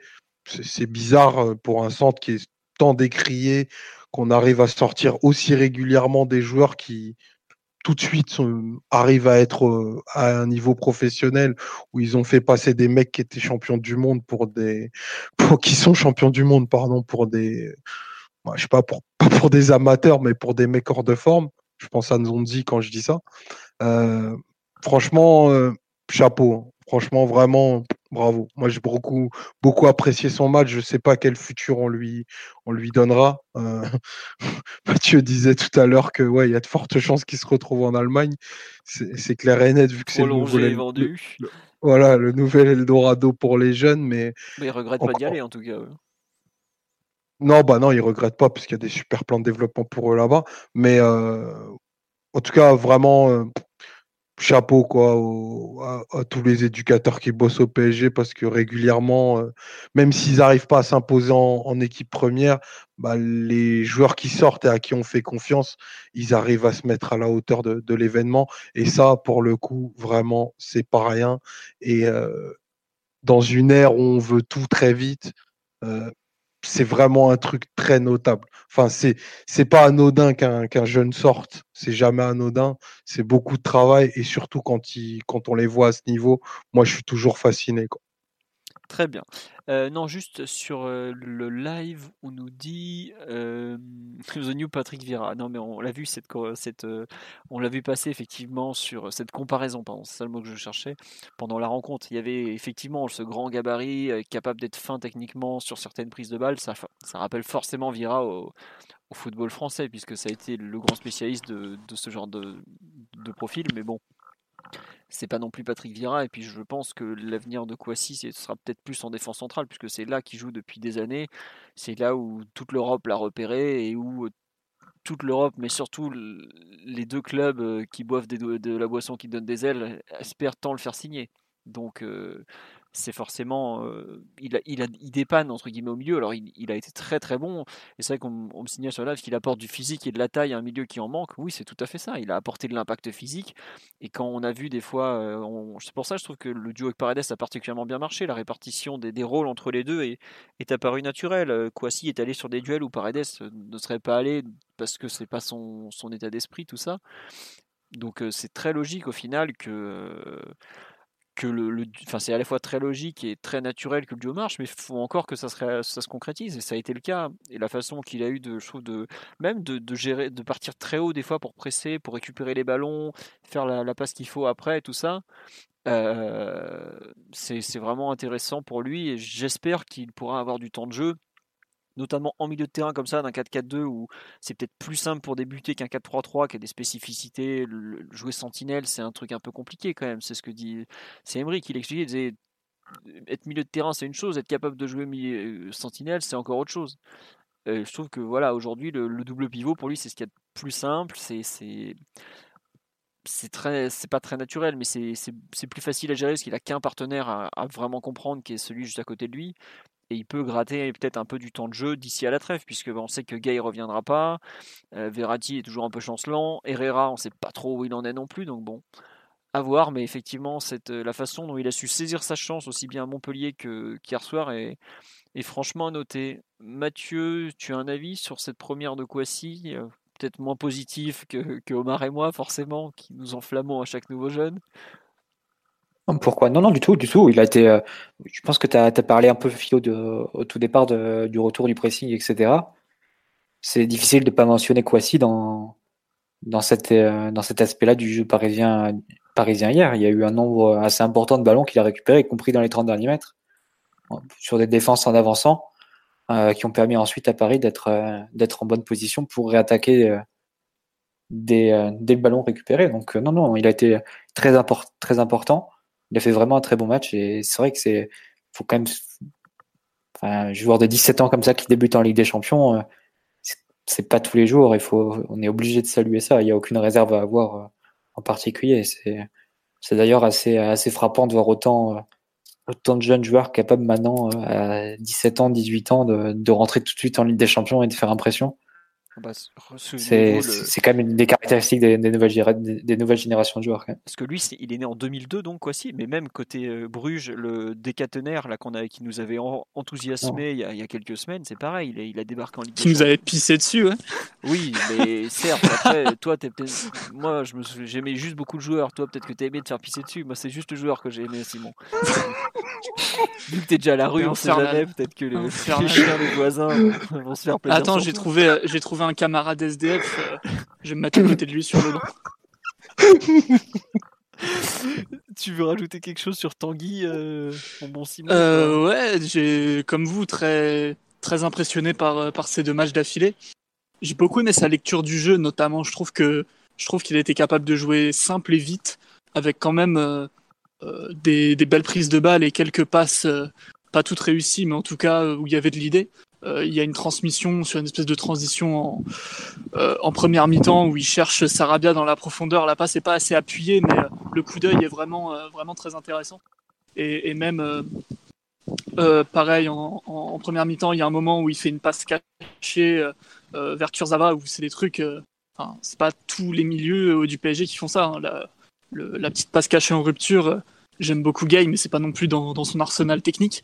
Donc euh, non, vraiment euh, très agréablement surpris. Même défensivement, je trouvais que euh, c'était très sobre, très propre, toujours debout, avec plutôt une, bonne lecture à chaque fois. Donc non, il faut vraiment, vraiment se réjouir pour lui et, lui, lui souhaiter le, meilleur pour sa future carrière en Bundesliga. Voilà. Non, faut que tu signes. Faut que tu signes, Tanguy. Faut que tu signes. Non, mais c'est bien. Si Tanguy nous écoute, signe. Mon signe. Signe. Voilà. Signe. Euh, on nous demande si tu es en train de donner à manger aux pigeons. mais non, ça va aller. Non, non, mais le Burger King reste ouvert encore une heure, ce qui est euh, pas mal du tout. Pas mal du tout. Bon, c'est très bien. Euh, est-ce qu'il y a un autre joueur dont on a beaucoup parlé? En fait, on a parlé de Neymar directement. Il a tellement été au centre du collectif qu'on en a parlé dans la première partie. On a parlé de Paredes, on a parlé de Kwasi. Est-ce qu'il y a un autre joueur dont vous voulez parler un peu, messieurs, ou pas? Mathieu, oui? En fait, c'est un joueur dont on voulait parler lundi et on a bien, on a été inspiré de pas le faire finalement. C'est Sarabia. Ah oui. Euh, on est obligé de, on est obligé de faire amende honorable parce que après le podcast, euh, on s'est dit, oh, on a oublié de parler de Sarabia et de son très mauvais match euh, face à Montpellier. Il commence un peu à, nous désespérer. Et au final, sur un match comme, comme celui d'hier, c'est un joueur assez paradoxal parce qu'il te laisse des actions de, qui montrent que c'est un joueur de, de qualité vraiment importante. L'action du but évidemment, mais L'action du but, oui. Mais l'action euh, sur un centre de Bernat, Euh, un peu en retrait, il y a un ballon. Ouais, c'est ça, il, ça. Il, ouais, il, a failli, il a failli mettre la même qu'à Madrid, hein. putain, la reprise. C'est quand même une reprise très difficile. Hein. Le ballon qui rebondit juste avant, il la prend parfaitement et Moustera qui fait un, qui fait un très bel arrêt ensuite. Et voilà, c'est un peu ça. C'est, mais on était un peu prévenu. J'ai vu pas mal de, de, de suiveurs de, du championnat espagnol dire que voilà, Sarabia, il est un peu comme ça. Parfois, il disparaît. Parfois, il est un peu, euh, un peu à la limite techniquement. Et parfois, il te sort des trucs euh, qui, euh, auxquels tu t'attends pas vraiment. Et c'est assez, assez déroutant, en plus des différentes qualités qu'il a et qu'on a déjà mentionné sur les derniers matchs qu'il a, qu'il a pu faire, enfin, depuis qu'il est là à Paris. C'est-à-dire son volume de course, sa, sa certaine discipline qui est bienvenue dans une équipe qui compense bien les, les, les qualités ou, ou, les absences de, de repli des uns et des autres, des absences de, de, prise de profondeur des uns et des autres, de jeu sans ballon des uns et des autres. Donc, euh, non, voilà, un bon match pour, euh, de sa part, le deuxième but consécutif en Ligue des Champions. Et lui, pour le coup, peut être un, des gagnants du, passage en 4K2, vu que là, il y aurait un, une place euh, nouvelle pour lui, un ce qui peut lui aller, une concurrence avec Di Maria, ou du moins une possibilité d'avoir pas mal de temps de jeu, puisque Di Maria fera pas tous les matchs, évidemment, et, et qu'il aura besoin aussi d'être posé. Mmh. Non mais tu, tu as raison de, de c'est vrai que j'avais complètement zappé l'ami Sarabia et c'est vrai que on en a effectivement parlé lundi après poster néanmoins on a oublié de parler de lui. Mais moi je trouve qu'on sur le live on nous dit sa capacité à reprendre des centres se confirme. Moi je dirais même c'est c'est sa frappe de balle surtout qui se confirme. Parce qu'on est une équipe qui frappe peu qui tente euh, globalement peu de frappes en général. Enfin on, on, frappe que quand il y a une énorme possibilité de frapper. Et lui au contraire il n'hésite pas. Et on attendait un peu ça de Paredes. Il a un peu de mal à se débloquer mais lui, pour le coup. Même pas mal d'exemples depuis le début de saison où tu te retrouves avec des situations, il, il, arrive à frapper, il arrive à frapper trop mollement, il rate des face à face, ou il rate des. Pas, pas forcément des occasions énormes, mais où tu dis voilà, ça manque un peu de punch et tout. Et puis d'un autre côté, il est capable de te mettre le but de Madrid, le, un très beau but hier, ou la frappe aussi en reprise sur, sur le centre de Bernat. Donc c'est un joueur un peu, un peu déroutant qu'on n'arrive toujours pas très bien à, à cerner. Il y a des choses qu'il apporte à chaque match, ah la oui, discipline, le jeu sans ballon, etc. Ah, c'est court. Ça, c'est. Franchement, dans, on est une équipe qui court pas beaucoup, faut quand même le dire. Le PSG est une équipe un peu de, de gros derche, hein, on court pas des masses, mais lui il court pour le coup. Non, mais faut, faut le dire, quoi. lui pour le coup, euh, non, voilà. 80e minute, il presse encore, il court, il fait les efforts et tout. C'est important. C'est aussi. D'ailleurs, Tourelle le signale à chaque fois qu'il parle de lui, c'est il apporte des trucs que les autres n'ont pas. la course, la frappe de balle. euh, Enfin, peut-être Mathieu, tu as d'autres trucs à rajouter. Choses qu'il apporte. euh, son match, il est jamais vide. Il y a toujours des choses qu'il apporte. euh, et c'est les aimants euh, que, que tu viens de signaler, Philo. Mais par contre, il y a beaucoup. Enfin, sa réussite, elle est assez variable d'un match à l'autre. Sa précision technique, lui aussi. Et c'est ça qui, le rend un peu, un peu déroutant parce qu'au final, c'est un joueur que tu vois pas tellement durant le match. Et pour cause, hein, tout se passe du côté, du côté gauche à Paris. hein. Même, enfin, j'ai plus les stats, mais je crois que tu passes seulement 20% des attaques côté droit hier. C'est-à-dire que 80% se fait entre, entre l'axe et, et le centre, en gros, via Neymar, quoi. Via Neymar et Mbappé. Et euh, donc tu le vois assez peu, finalement, Sarabia, il doit toucher, je sais pas, une quarantaine, une cinquantaine de ballons comme ça. Pas des ballons très, euh, très déterminants euh, en général, ça peut être des ballons un peu comme ça, côté droit, pour, pour garder le ballon, pour garder, pour sécuriser la possession, etc. Puis d'un coup, tu le vois à la surface. euh, Je me permets de te couper, j'ai envie de te dire qu'il récupère les ballons qui un peu sont, sont le, le troisième tiers, tu vois. C'est-à-dire que si l'action est excellente, ça sera donné à Mbappé ou côté gauche ou dans l'axe. Deuxième possibilité, ça peut être Icardi dans l'axe. Et la troisième, ça sera Sarabia. C'est vraiment le troisième choix de l'attaque, en fait, un peu. Et c'est pas grave, Voilà. hein, c'est Voilà. déjà pas mal hein, d'être le troisième choix de l'attaque du PSG. hein. être activé, activé d'une façon euh, bah, qui est assez, euh, assez naturelle avec le jeu du PSG, avec le jeu de Neymar. Bah, quand Neymar il part en diagonale et qu'il commence à traverser le terrain, au final, il, se retrouve souvent avec Sarabia comme, option de passe naturelle, un peu à l'angle de la surface, euh, côté droit. Ça a donné l'action du but, mais ça a donné aussi une action euh, sur un centre, euh, sur un centre ensuite de, Sarabia, qui avait dû être repris par Mbappé, il me semble. Donc voilà, si tu veux, lui peut être aussi activé comme ça par les par les courses de Neymar et par l'hyperactivité et la grande liberté qu'a le Brésilien dans cette équipe. Tiens, on signale qu'il a joué 46 ballons, de- 46 ballons hier, Sarabia. Donc c'est ça que tu disais, un volume assez moyen pour un milieu de terrain, même offensif. Mais vu l'aspirateur à ballon qui est de l'autre côté, effectivement, c'est déjà pas mal, quoi, au final. Euh, Question, ça pose une question par contre quand Di Maria reviendra. Comment tu balances un peu les deux côtés Comment tu rééquilibres les deux côtés? Si Neymar est un aimant à ballon, comment tu fais avec, avec Di Maria de côté quoi? Bah c'est un peu ce que nous disait une personne sur live tout à l'heure. C'est est-ce que Di Maria se retrouve pas quand il y a Neymar à, être juste une personne qui, qui court pour, pour contre-presser, pour faire du repli et tout ça.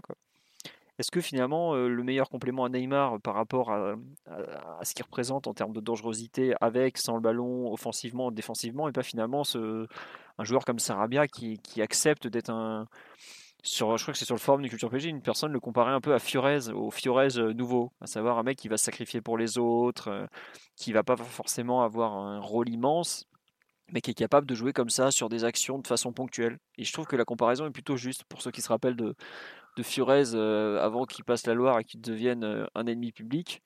la saison 2003-2004 de Fiorez, c'est ça, c'était un faux, une sorte d'ailier qu'on lançait sur le côté extraordinaire saison avec peu de qualité. Il sort 15 passes D ou un truc du genre, mais c'est voilà, c'est des joueurs qui Fiorez Mendy, quel côté oh là, Fiorez N'empêche, ça défendait fort et ça attaquait vite. Ah, ah franchement, c'était fort. Quand je pense qu'à l'époque, Simon était même pas né et tout, vous n'imaginez pas cette époque, les amis. Il était pas né, il est déjà à la rue maintenant. quelle, quelle, carrière Non, mais pour revenir sur Sarabia, euh, on ça peut être effectivement intéressant. Tu veux rajouter quelque chose sur lui, Omar, ou pas, au fait? Non, rien du tout. Bon, et Simon, toi, qui es à la rue, tu veux peut-être lui demander s'il y a des potes dans ton coin pour t'héberger? Non, t'inquiète, euh, je vais pas pouvoir sortir parce là, il y a énormément de vent. J'espère que ça s'entend pas trop au micro. Si, si, mais on, on a l'habitude avec toi. Non, mais écoute, je suis sur, sur, euh, sur le radeau de la Méduse. bon, très non, bien. Sarabia, euh, euh, je trouve qu'il a des qualités assez identifiées quand même.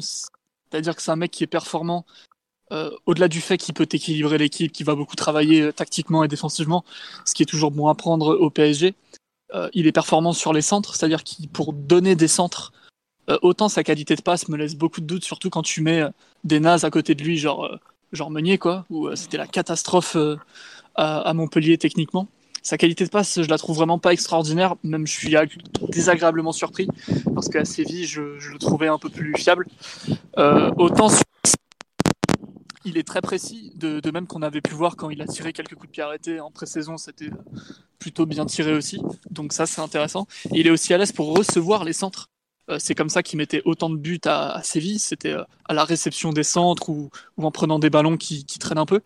Euh, mais là, on, vient de le voir sur deux matchs de Ligue des Champions consécutifs. Il y a la reprise qui vient d'un centre à, Madrid et, la deuxième reprise qui est pratiquement la même là hier contre Galatasaray. Donc offensivement, c'est des situations qui, qui lui permettent d'exister, c'est-à-dire centrer, recevoir des centres, faire des courses vers l'avant qui sont toujours utiles, euh, peut-être pas forcément pour lui, mais pour l'équipe, assurément. Et, et, et, puis, et puis voilà.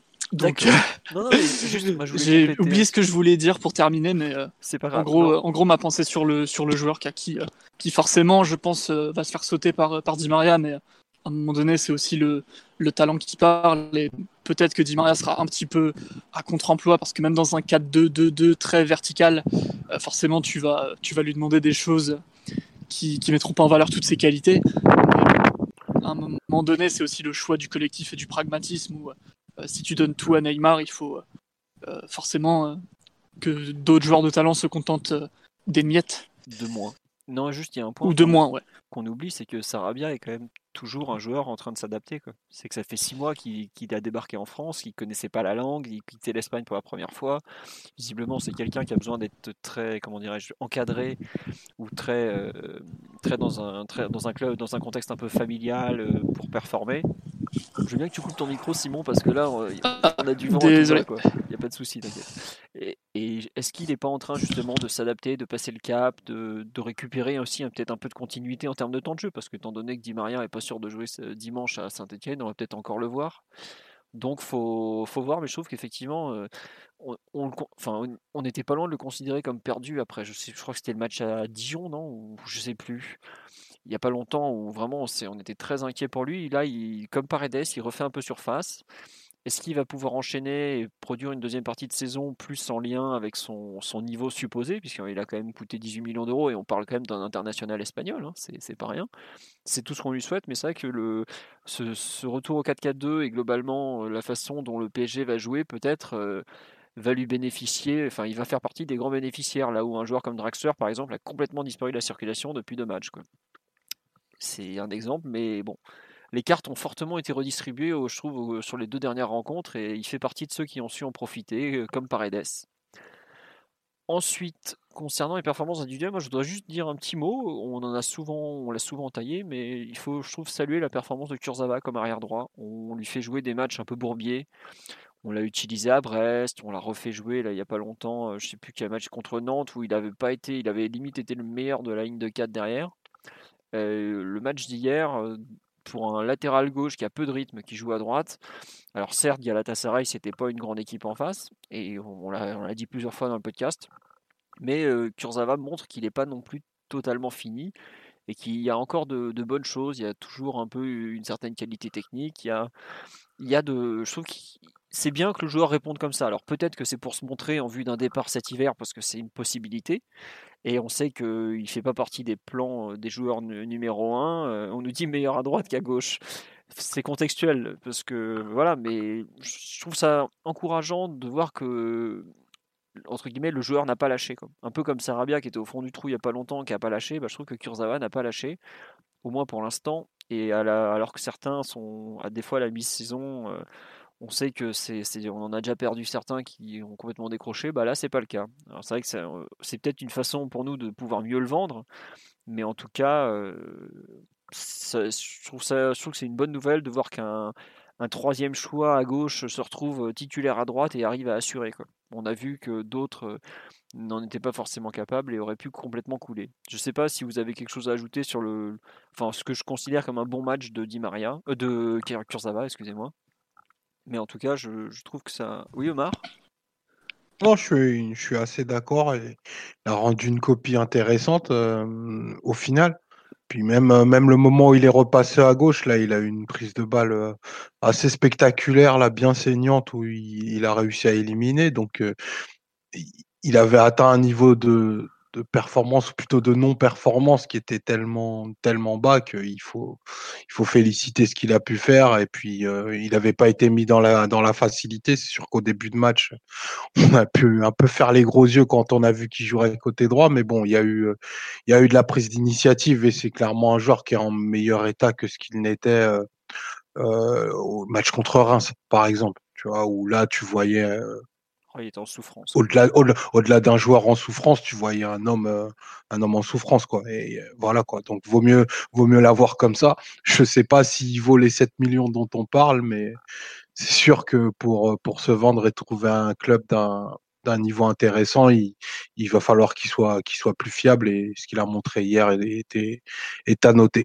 Tiens, une thèse que à laquelle je n'aurais pas pensé, mais qui effectivement me fait sourire et qui, entre guillemets, est, marrante aussi, c'est Kurzawa a fait un bon match à droite parce qu'il n'était pas à son poste, il a dû faire plus attention et rester concentré.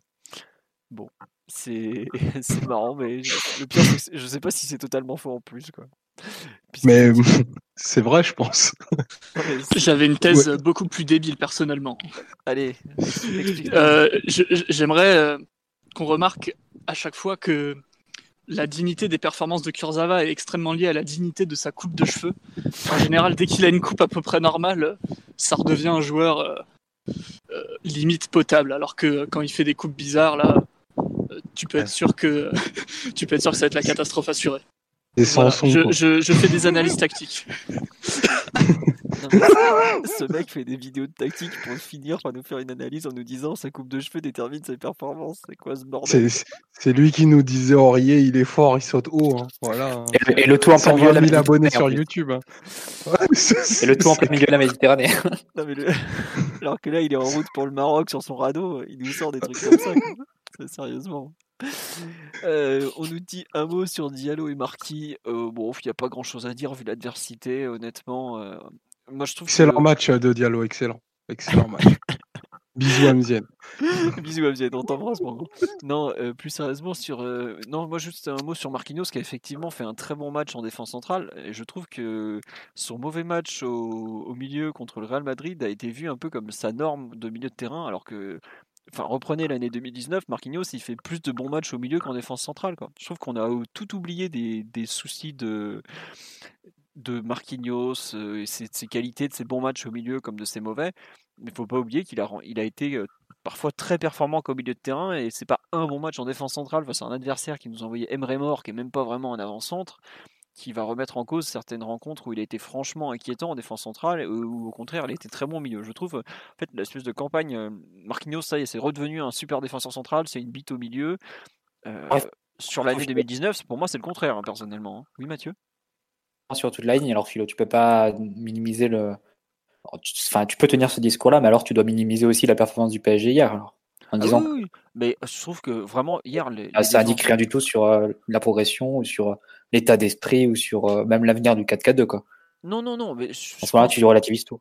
Tu relativises tout, mais je trouve que vraiment hier, la défense a joué dans un fauteuil. Tu vois, regarde, Kurzawa n'a même pas été vraiment sollicité dans les duels. je suis d'accord, je suis d'accord avec toi. Mais à ce moment-là, il faut, faut, le dire, faut le dire pour tous les sujets. C'est vrai, c'est vrai. Mais après, tu vois, disons que la fluidité offensive, quel que soit l'adversaire, entre guillemets, t'es moins, t'as moins de façon de la remettre en cause, quoi. Alors que là, vraiment, je trouve que le, oui, il a fait une très bonne seconde période, par exemple, mais euh, il n'a pas non plus été sursollicité. Enfin, tu vois, on sait que ce qui gêne Marquinhos, par exemple, c'est un gros gabarit puissant. Ils nous ont envoyé Emre Mor qui est gaulé comme une mouette, et puis Falcao qui a 37 ans et qui met plus un pied devant l'autre c'est sûr qu'il n'allait pas être spécialement en difficulté. Mais si on voit qu'un club comme Dijon, il y a un mois et demi, une équipe comme Dijon qui joue avec beaucoup plus de physique, d'intensité, l'avait fortement mis en, difficulté. Donc c'est pour ça que je trouve que le, la, conclusion sur, euh, sur d'un coup ça va redevenir euh, c'est la solution en défense centrale. Enfin, des, il a, des matchs en défense centrale où il a été aussi mauvais qu'à Madrid, au milieu, il y en a des dizaines par exemple. Enfin, peut-être pas des dizaines, j'abuse parce que ça reste un défenseur très fiable. Mais il y a eu des gros matchs où il était complètement passé à travers en jouant en défense centrale. Je pense que c'était pas vraiment une question de poste. Et malgré tout, euh, si Tuchel veut continuer dans son 4-3-3, je pense que le joueur devant la défense aujourd'hui numéro 1, bah, c'est toujours Marquinhos pour le coup. Je sais pas, euh, Omar, Mathieu, euh, si vous êtes pas du tout sur cette ligne ou pas concernant ce joueur qui est forcément pas irréprochable, mais pas loin dans l'esprit en tout cas.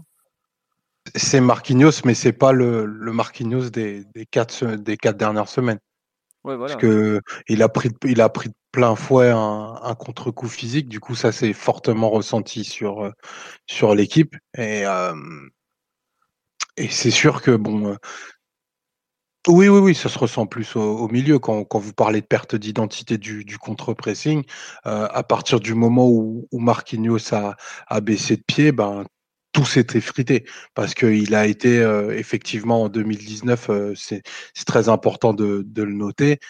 Il a été à un niveau de performance très élevé quand, quand certains de ses coéquipiers euh, avaient, avaient du sable dans les crampons et, et limite la crème solaire dans le short, quoi et qu'ils ont balancé 15 matchs. Quoi. Lui, il a toujours été, euh, il a toujours été à un niveau d'implication hyper élevé. Donc, euh, quand il a baissé son niveau de performance, là, ça s'est vu fortement. je pense qu'il reste, euh, je pense que malgré tout, il reste l'option 1 pour pour Tourol au milieu. Bah, de par de par sa capacité ben, à corriger notamment son gelon aussi qui est qui est une, de, une des grandes qualités donc où, où, il peut retrouver vite les vite les attaquants dans des positions très hautes il y a ça aussi. Mais euh, c'est sûr que si on multiplie les options au milieu, donc qu'on en a trois ou quatre de fiables, bah, lui, ça lui permet aussi de, d'avoir moins de minutes parce que là, depuis le trophée des champions, il avait tout joué tout le temps et, euh, et on lui demandait, on lui demandait beaucoup trop et il faisait beaucoup trop. Mais même PSG Reims, on se retrouve à le faire rentrer 25 minutes tellement il n'y a personne. Quoi. Bah, tu vois, c'est, pas normal. Oui, Mathieu, excuse-moi, je t'ai coupé. non, mais par contre, il va, falloir. Enfin, elle est compliquée cette question parce que si tu considères que le 4K2 est maintenant ton meilleur système, où tu le mets, Marquinhos? Est-ce que tu, euh, tu, le gardes au milieu de terrain et à ce moment-là, c'est Gay qui en fait les frais? Mais Maxou t'a donné la solution. Gay, il t'en fait un, milieu offensif droit et puis c'est réglé, tu vois. C'est facile le football. Beaucoup d'affection pour, pour Maxou, mais bon, j'y crois pas trop dans ces, dans ces conditions. Peut-être plus Gay euh, arrière droit si on veut, mais, mais euh, je sais pas, enfin, à ce moment-là, et à ce moment-là, est-ce que tu mises tout sur Guy, Verratti, au milieu de terrain et tu fais reculer Marquinhos? Enfin, si tu veux, si tu repasses en 4K2, il y a quand même d'autres choix à, bousculer. Après, moi, je suis un peu sur la même ligne que lundi. Je pense pas que Tourelle, dans les matchs qui compteront, euh, repassera à 4 attaquants. Enfin, pour le moment, en tout cas. On verra en janvier un peu euh, ce qu'il décide, mais comme vous l'avez dit et comme tu l'as dit, Philo, je pense qu'il tient, il tient énormément à l'équilibre qu'apporte Marquinhos en sentinelle puis, et que dans les très gros matchs, il s'en privera difficilement. Puis il a un avantage face à tous les autres milieux de terrain qu'on a. Je mets de côté quoi aussi, c'est que Marquinhos, il est fort de la tête. Quoi. Et malheureusement, on sait, le PSG est une équipe qui a régulièrement des difficultés dans le domaine aérien. Et tu peux difficilement te passer d'un mec comme Marquinhos qui va faire tampon dans la défense. Quoi. Tu joues, tu le mets pas devant la défense, tu te retrouves avec euh, euh, Gay, Verratti ou Paredes, euh, tu gagnes pas un duel aérien, je regrette. C'est-à-dire que dès que l'équipe en face est en difficulté, elle allonge, et ben elle récupère, elle, est en, capacité d'enchaîner un temps de jeu. À partir de là, tu sais très bien que un mec comme Marquinhos peut être très intéressant. Alors si on récupère au mercato, je dis un nom au hasard, Emre Chan, qui pour le coup lui a du gabarit et est capable de gagner un duel aérien, d'un coup, Marquinhos est peut-être moins nécessaire au milieu. Mais je crois, je, il me semble que c'était dans l'équipe encore, je disais il n'y a pas longtemps que le staff considérait qu'il manquait de taille au milieu de terrain. C'est évident que. Juste un, point sur Emre Can, Kedira s'est blessé et Paratici répète en ce moment qu'il n'y aura ni recrue, qu'il n'y aura pas de recrue et que Emre Can restera cet hiver. Voilà, donc Paratici. On n'est pas obligé de le croire forcément, mais. Oui, oui, un directeur sportif italien, vaut mieux pas être mm. obligé de le croire on en a un qui a un peu du sang italien dans les veines, c'est pas tout à fait honnête en période de mercato. Donc voilà. Mais donc oui, euh, Marquinhos, faudra voir l'avenir, mais vraiment je trouve que cette réécriture de l'histoire, comme quoi Marquinhos euh, au milieu ça a toujours été zéro et en défense centrale c'est la solution ultime, euh, me choque un peu. C'est presque aussi choquant que quand Simon nous expliquait il y a une heure que Paredes n'avait jamais été mauvais au PSG ou presque. en termes de réécriture, on en est là, monsieur Simon. Bon. concernant les perfs individuels, je pense qu'on a un peu fait le tour. Juste un, petit mot, on a dit qu'on parlerait très vite fait du tirage parce qu'on en est déjà 1h55 d'émission, donc ça commence à être très long, il y a des gens qui se plaignent. Euh, je comprends, l'émission est parfois très longue. Euh, juste un mot, votre l'adversaire que vous ne voulez surtout pas croiser, messieurs. Allez, on se, on se jette à l'eau. Ah, juste, je vais vous citer, juste, je vais vous citer les adversaires qu'on peut croiser. Alors, euh, Tottenham, Napoli, Borussia Dortmund, Chelsea, Atalanta Bergame, Atlético Madrid. Donc vous allez me dire en rapide, en rapide, hein, l'adversaire que vous espérez et celui que vous ne voulez pas croiser. Allez, on commence avec Simon sur son radeau. Tottenham. le Tottenham de, de José en, aucun cas, en aucun cas, on a des chances de, de survie si, euh, si on les tire. Du coup, euh, tous les autres me paraissent beaucoup plus abordables, même euh, l'Atlético qui est, qui notamment dans une forme offensive assez, assez faible. Et, et le, Tottenham de Mourinho pour la, la, culture européenne du bonhomme, pour la capacité à sortir des coups tactiques, à nous, imposer le type de match qu'on n'aimera pas jouer. Euh. Puis le, côté, euh, euh, physique aussi, où à Tottenham, à mon avis, vraiment des ressources pour, nous faire mal. Et j'imagine déjà Marquinhos en train de courir accroché au short de Moussa Sissoko. Donc, ouais, pour toutes ces raisons, je pense que tous les tirages sont pas mauvais, hormis celui-ci. Du coup, je pense que ce sera Tottenham. D'accord. sur le live, tu as beaucoup de gens qui sont comme toi. Tottenham, il y en a plusieurs. Mathieu, un avis?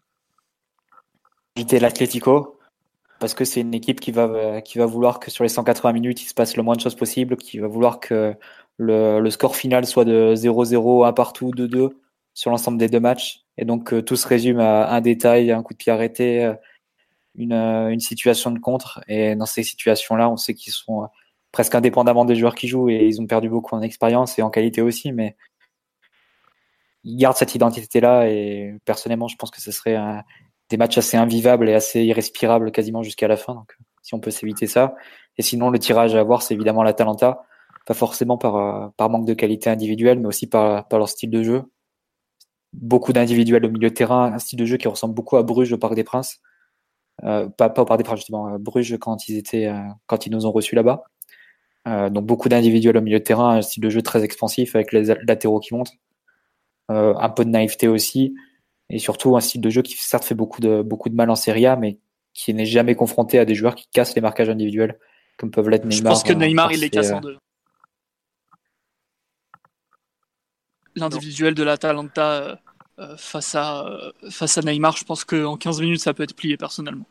Voilà, c'est un peu mon raisonnement, c'est de dire que avec leur pressing, avec leur dépôt d'énergie, avec leur, leur système de jeu très, très radical, euh, un joueur comme Neymar qui n'existe pas en Serie A euh, peut leur faire très très mal. Et ensuite avec euh, Mbappé pour, punir en profondeur. Donc je pense que l'Atalanta collerait assez bien avec, les qualités individuelles extraordinaires des, des joueurs Omar, mon cher, à ton, à ton tour.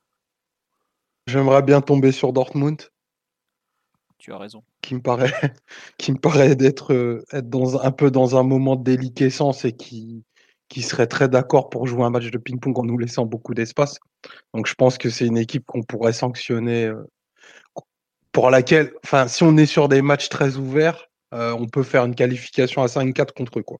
Enfin, je dis ça, je dis ça à date. Donc Dortmund me paraît une équipe à qui on pourrait faire très mal. L'adversaire à, à, éviter, mais qu'au final j'aimerais, j'aimerais aussi beaucoup rencontrer, c'est qu'on croise pour la quatrième ou cinquième fois la route de Mourinho, forcément. Donc, euh, donc, donc, Tottenham, ouais. Ok, euh, bah moi pour finir pareil, euh, si on peut éviter Tottenham absolument, et l'Atlético Madrid pour sa culture, pour leurs deux coachs en fait. Parce que comme, enfin Tottenham pour deux choses, il y a le coach, et aussi le fait que c'est quand même une équipe qui est en finale de Coupe d'Europe l'an dernier et pas l'Europa League. Hein. Le finale Ligue des Champions et ça a très vite été oublié. C'est une équipe qui, commence à avoir une vraie culture européenne, qui a peut-être même plus d'expérience que nous aujourd'hui. Après, bon, c'est moins bon que l'an dernier, très clairement, mais ça reste une, équipe qui est très très dure à jouer. Et surtout avec Mourinho euh, qui, l'a expliqué encore, euh, c'était sur Sky hier après le match, il dit ouais, laissez-nous dans trois mois, je connaîtrai un, peu mieux l'équipe, ça sera différent. Et effectivement, je pense que se prendre Tottenham, ce ne sera pas un cadeau. Et dans les équipes que j'espère croiser, enfin j'espère, je ne sais pas si on peut dire j'espère, il y a forcément Bergame pour les raisons que Mathieu évoquait. Et sinon, je pense que des équipes avec des coachs euh, qui sont peu fiables défensivement. Donc Lampard avec Chelsea, parce que Chelsea est une équipe qui est franchement pas très très bien organisée derrière. Et quand tu joues le PSG, c'était pas bien organisé derrière, en général, ça se finit mal. Et qui manque d'expérience en plus. Et Dortmund, forcément, parce que ça doit être mon, autre club de cœur, euh, honnêtement, euh, c'est n'importe quoi depuis bientôt un an que Lucien Favre a pété un câble, que c'est ridicule de façon très ridicule et qu'une bonne équipe pliera ce Dortmund. Euh, malgré tout, malgré tous les talents offensifs de Dortmund, malgré l'immense Marco Reus, et malgré le très bon Julian Brandt, euh, Dortmund est une équipe qui normalement ne doit pas aller plus loin que les huitièmes de finale, quel que soit l'adversaire qui est premier de sa poule. Après, il y a euh, le Napoli qui, à mon sens, est quand même la grande inconnue, puisque bah, Ancelotti est parti, d'un coup les joueurs se sont remis à courir et sont devenus performants. C'est une équipe qui est quand même allée faire match nul à, Liverpool cette année, c'est pas rien, qui a battu Liverpool. C'est une équipe qui est capable de donner beaucoup de fil à retordre. On l'a vu l'an dernier, ils avaient été excellents au Parc des Princes. Faudra voir comment Gattuso, qui avait quand même finalement, avec du recul, fait du travail pas si mauvais que ça Milan AC, arrive à relancer cette équipe Est-ce que finalement il leur manquait pas un leader, un, homme très charismatique après avoir eu un, un tacticien d'élite comme Sarri, puis un, Carlo Ancelotti qui commence un peu à avoir du mal entre ce qui s'est passé au Bayern et ce qui s'est passé à Naples. Est-ce que le profil de Gattuso va pas électriser ce groupe et en faire une, armée euh, assez redoutable? À voir. Mais je trouve que globalement, le niveau moyen de ce tirage au sort pour les huitièmes de finale est fort relevé, honnêtement. Fort relevé, fort relevé. Équipe de huitièmes de finale, en tout cas. C'est des, des vraies équipes de huitièmes de finale en tout cas. Ah ouais, pas, de, pas de top favori, mais t'as pas d'équipe euh, complètement à la ramasse. C'est toutes des équipes qui peuvent te poser des problèmes. Et il y a un point qu'on me rajoute sur Tottenham pour lequel je veux absolument pas les croiser, c'est qu'on va retrouver Tanguy Ndombele et qu'à chaque fois il nous a marché dessus littéralement. Et alors ça, c'est vraiment un truc que j'ai pas du tout envie de revoir. Heureusement qu'il n'y a plus le petit lot Chelsea qui aurait pu s'accrocher à son short comme il nous l'avait fait. Mais je vois bien Verratti dans la même galère. Et on peut être sûr, si on joue les huitièmes de finale Tottenham, Ndombele, premier match, au bout de 10 minutes de jeu, Verratti a déjà un jaune, il joue pas le retour. L'alliage Mourinho-Ndombele, c'est le truc le plus important du foot des cinq prochaines années. Ça va, t'exagères pas en plus. Jamais, je suis pas comme ça. très bien que ça se finira trop mal et que et qu'au final il, finira sur le banc. Pour Mourinho, c'est plus des soldats type Sissoko et Aurier qui, fonctionneront. En tout cas, on sera lundi midi donc on fera lundi soir gros podcast, débrief de Saint-Etienne PSG, débrief du tirage au sort. Il y a une personne qui me parle de Valence, mais Valence n'est premier de sa poule par petit miracle, puisque c'est à cause de ça qu'on peut jouer Chelsea. Donc voilà. Euh, bon, on a fait le tour très largement de ce PSG Galatasaray sur lequel il ne devait pas y avoir de débrief et finalement ça a duré deux heures. Euh, une personne m'a dit on, que je n'avais, on n'a pas parlé de l'événement euh, Neymar, Cavani, tout ça. On en a, je pense que pour le coup, on n'en a rien à branler. Voilà, en termes de jeu, déjà. Sorti tout seul, celui-là. en termes de jeu, c'était pas le plus intéressant. Le geste est très beau. Et puis, globalement, c'est plus une fin de polémique. Et comme on n'avait pas trop traité de la polémique, je crois, du penalty gate à l'époque et autres, euh, bah, on s'en passera aussi. Et globalement, on est surtout très content de voir que ça a pu permettre de relancer un joueur. Euh, c'est un peu ce qui nous intéresse le plus dans l'idée. Voilà. Oh là là, là là là là là. Euh, voilà, Omar, quand il était jeune, il allait en boîte danser sur les démons de minuit, donc il a encore un peu ça dans la tête. Sur ce, je remercie. Pensez pour Adrien Ah, derrière au moment. Effectivement. Je remercie les 360 Incroyable. courageux qui nous écoutent encore. Euh, je vous dis donc à lundi prochain. Le podcast sera disponible sur toutes les plateformes euh, Apple Podcast, Google Podcast, euh, Deezer, pas Spotify, il faut que je le rajoute. Et voilà. Et si vous voulez mettre une note positive, évidemment, ou un pouce bleu sur YouTube ou ce genre de truc, n'hésitez pas parce que ça fera toujours plaisir à l'équipe qui s'occupe du podcast. Sur ce, je vous souhaite une bonne Si nuit vous à voulez tous. envoyer des vivres aussi pour Simon, euh, pour oui. qu'il puisse finir la semaine. Vous l'adresse couverture serait pas de, pas de refus. À votre bon cœur. À votre bon cœur, messieurs, dames. Et à bientôt. Encore merci à tous. Vous êtes vraiment adorables de nous suivre toutes les semaines, à pas d'heure et tout. C'est c'est vraiment très gentil à vous. Voilà. Ah voilà, bis les amis. Salut. Ciao. Salut à tous. Ciao. Imagine the softest sheets you've ever felt. Now imagine them getting even softer over time. That's what you'll feel with Bowl and Branch's organic cotton sheets. In a recent customer survey, 96% replied that Bowl and Branch sheets get softer with every wash. Start getting your best night's sleep in these sheets that get softer and softer for years to come. Try their sheets with a 30-night guarantee. Plus, get 15% off your first order at bowlandbranch.com. Code BUTTERY. Exclusions apply. See site for details.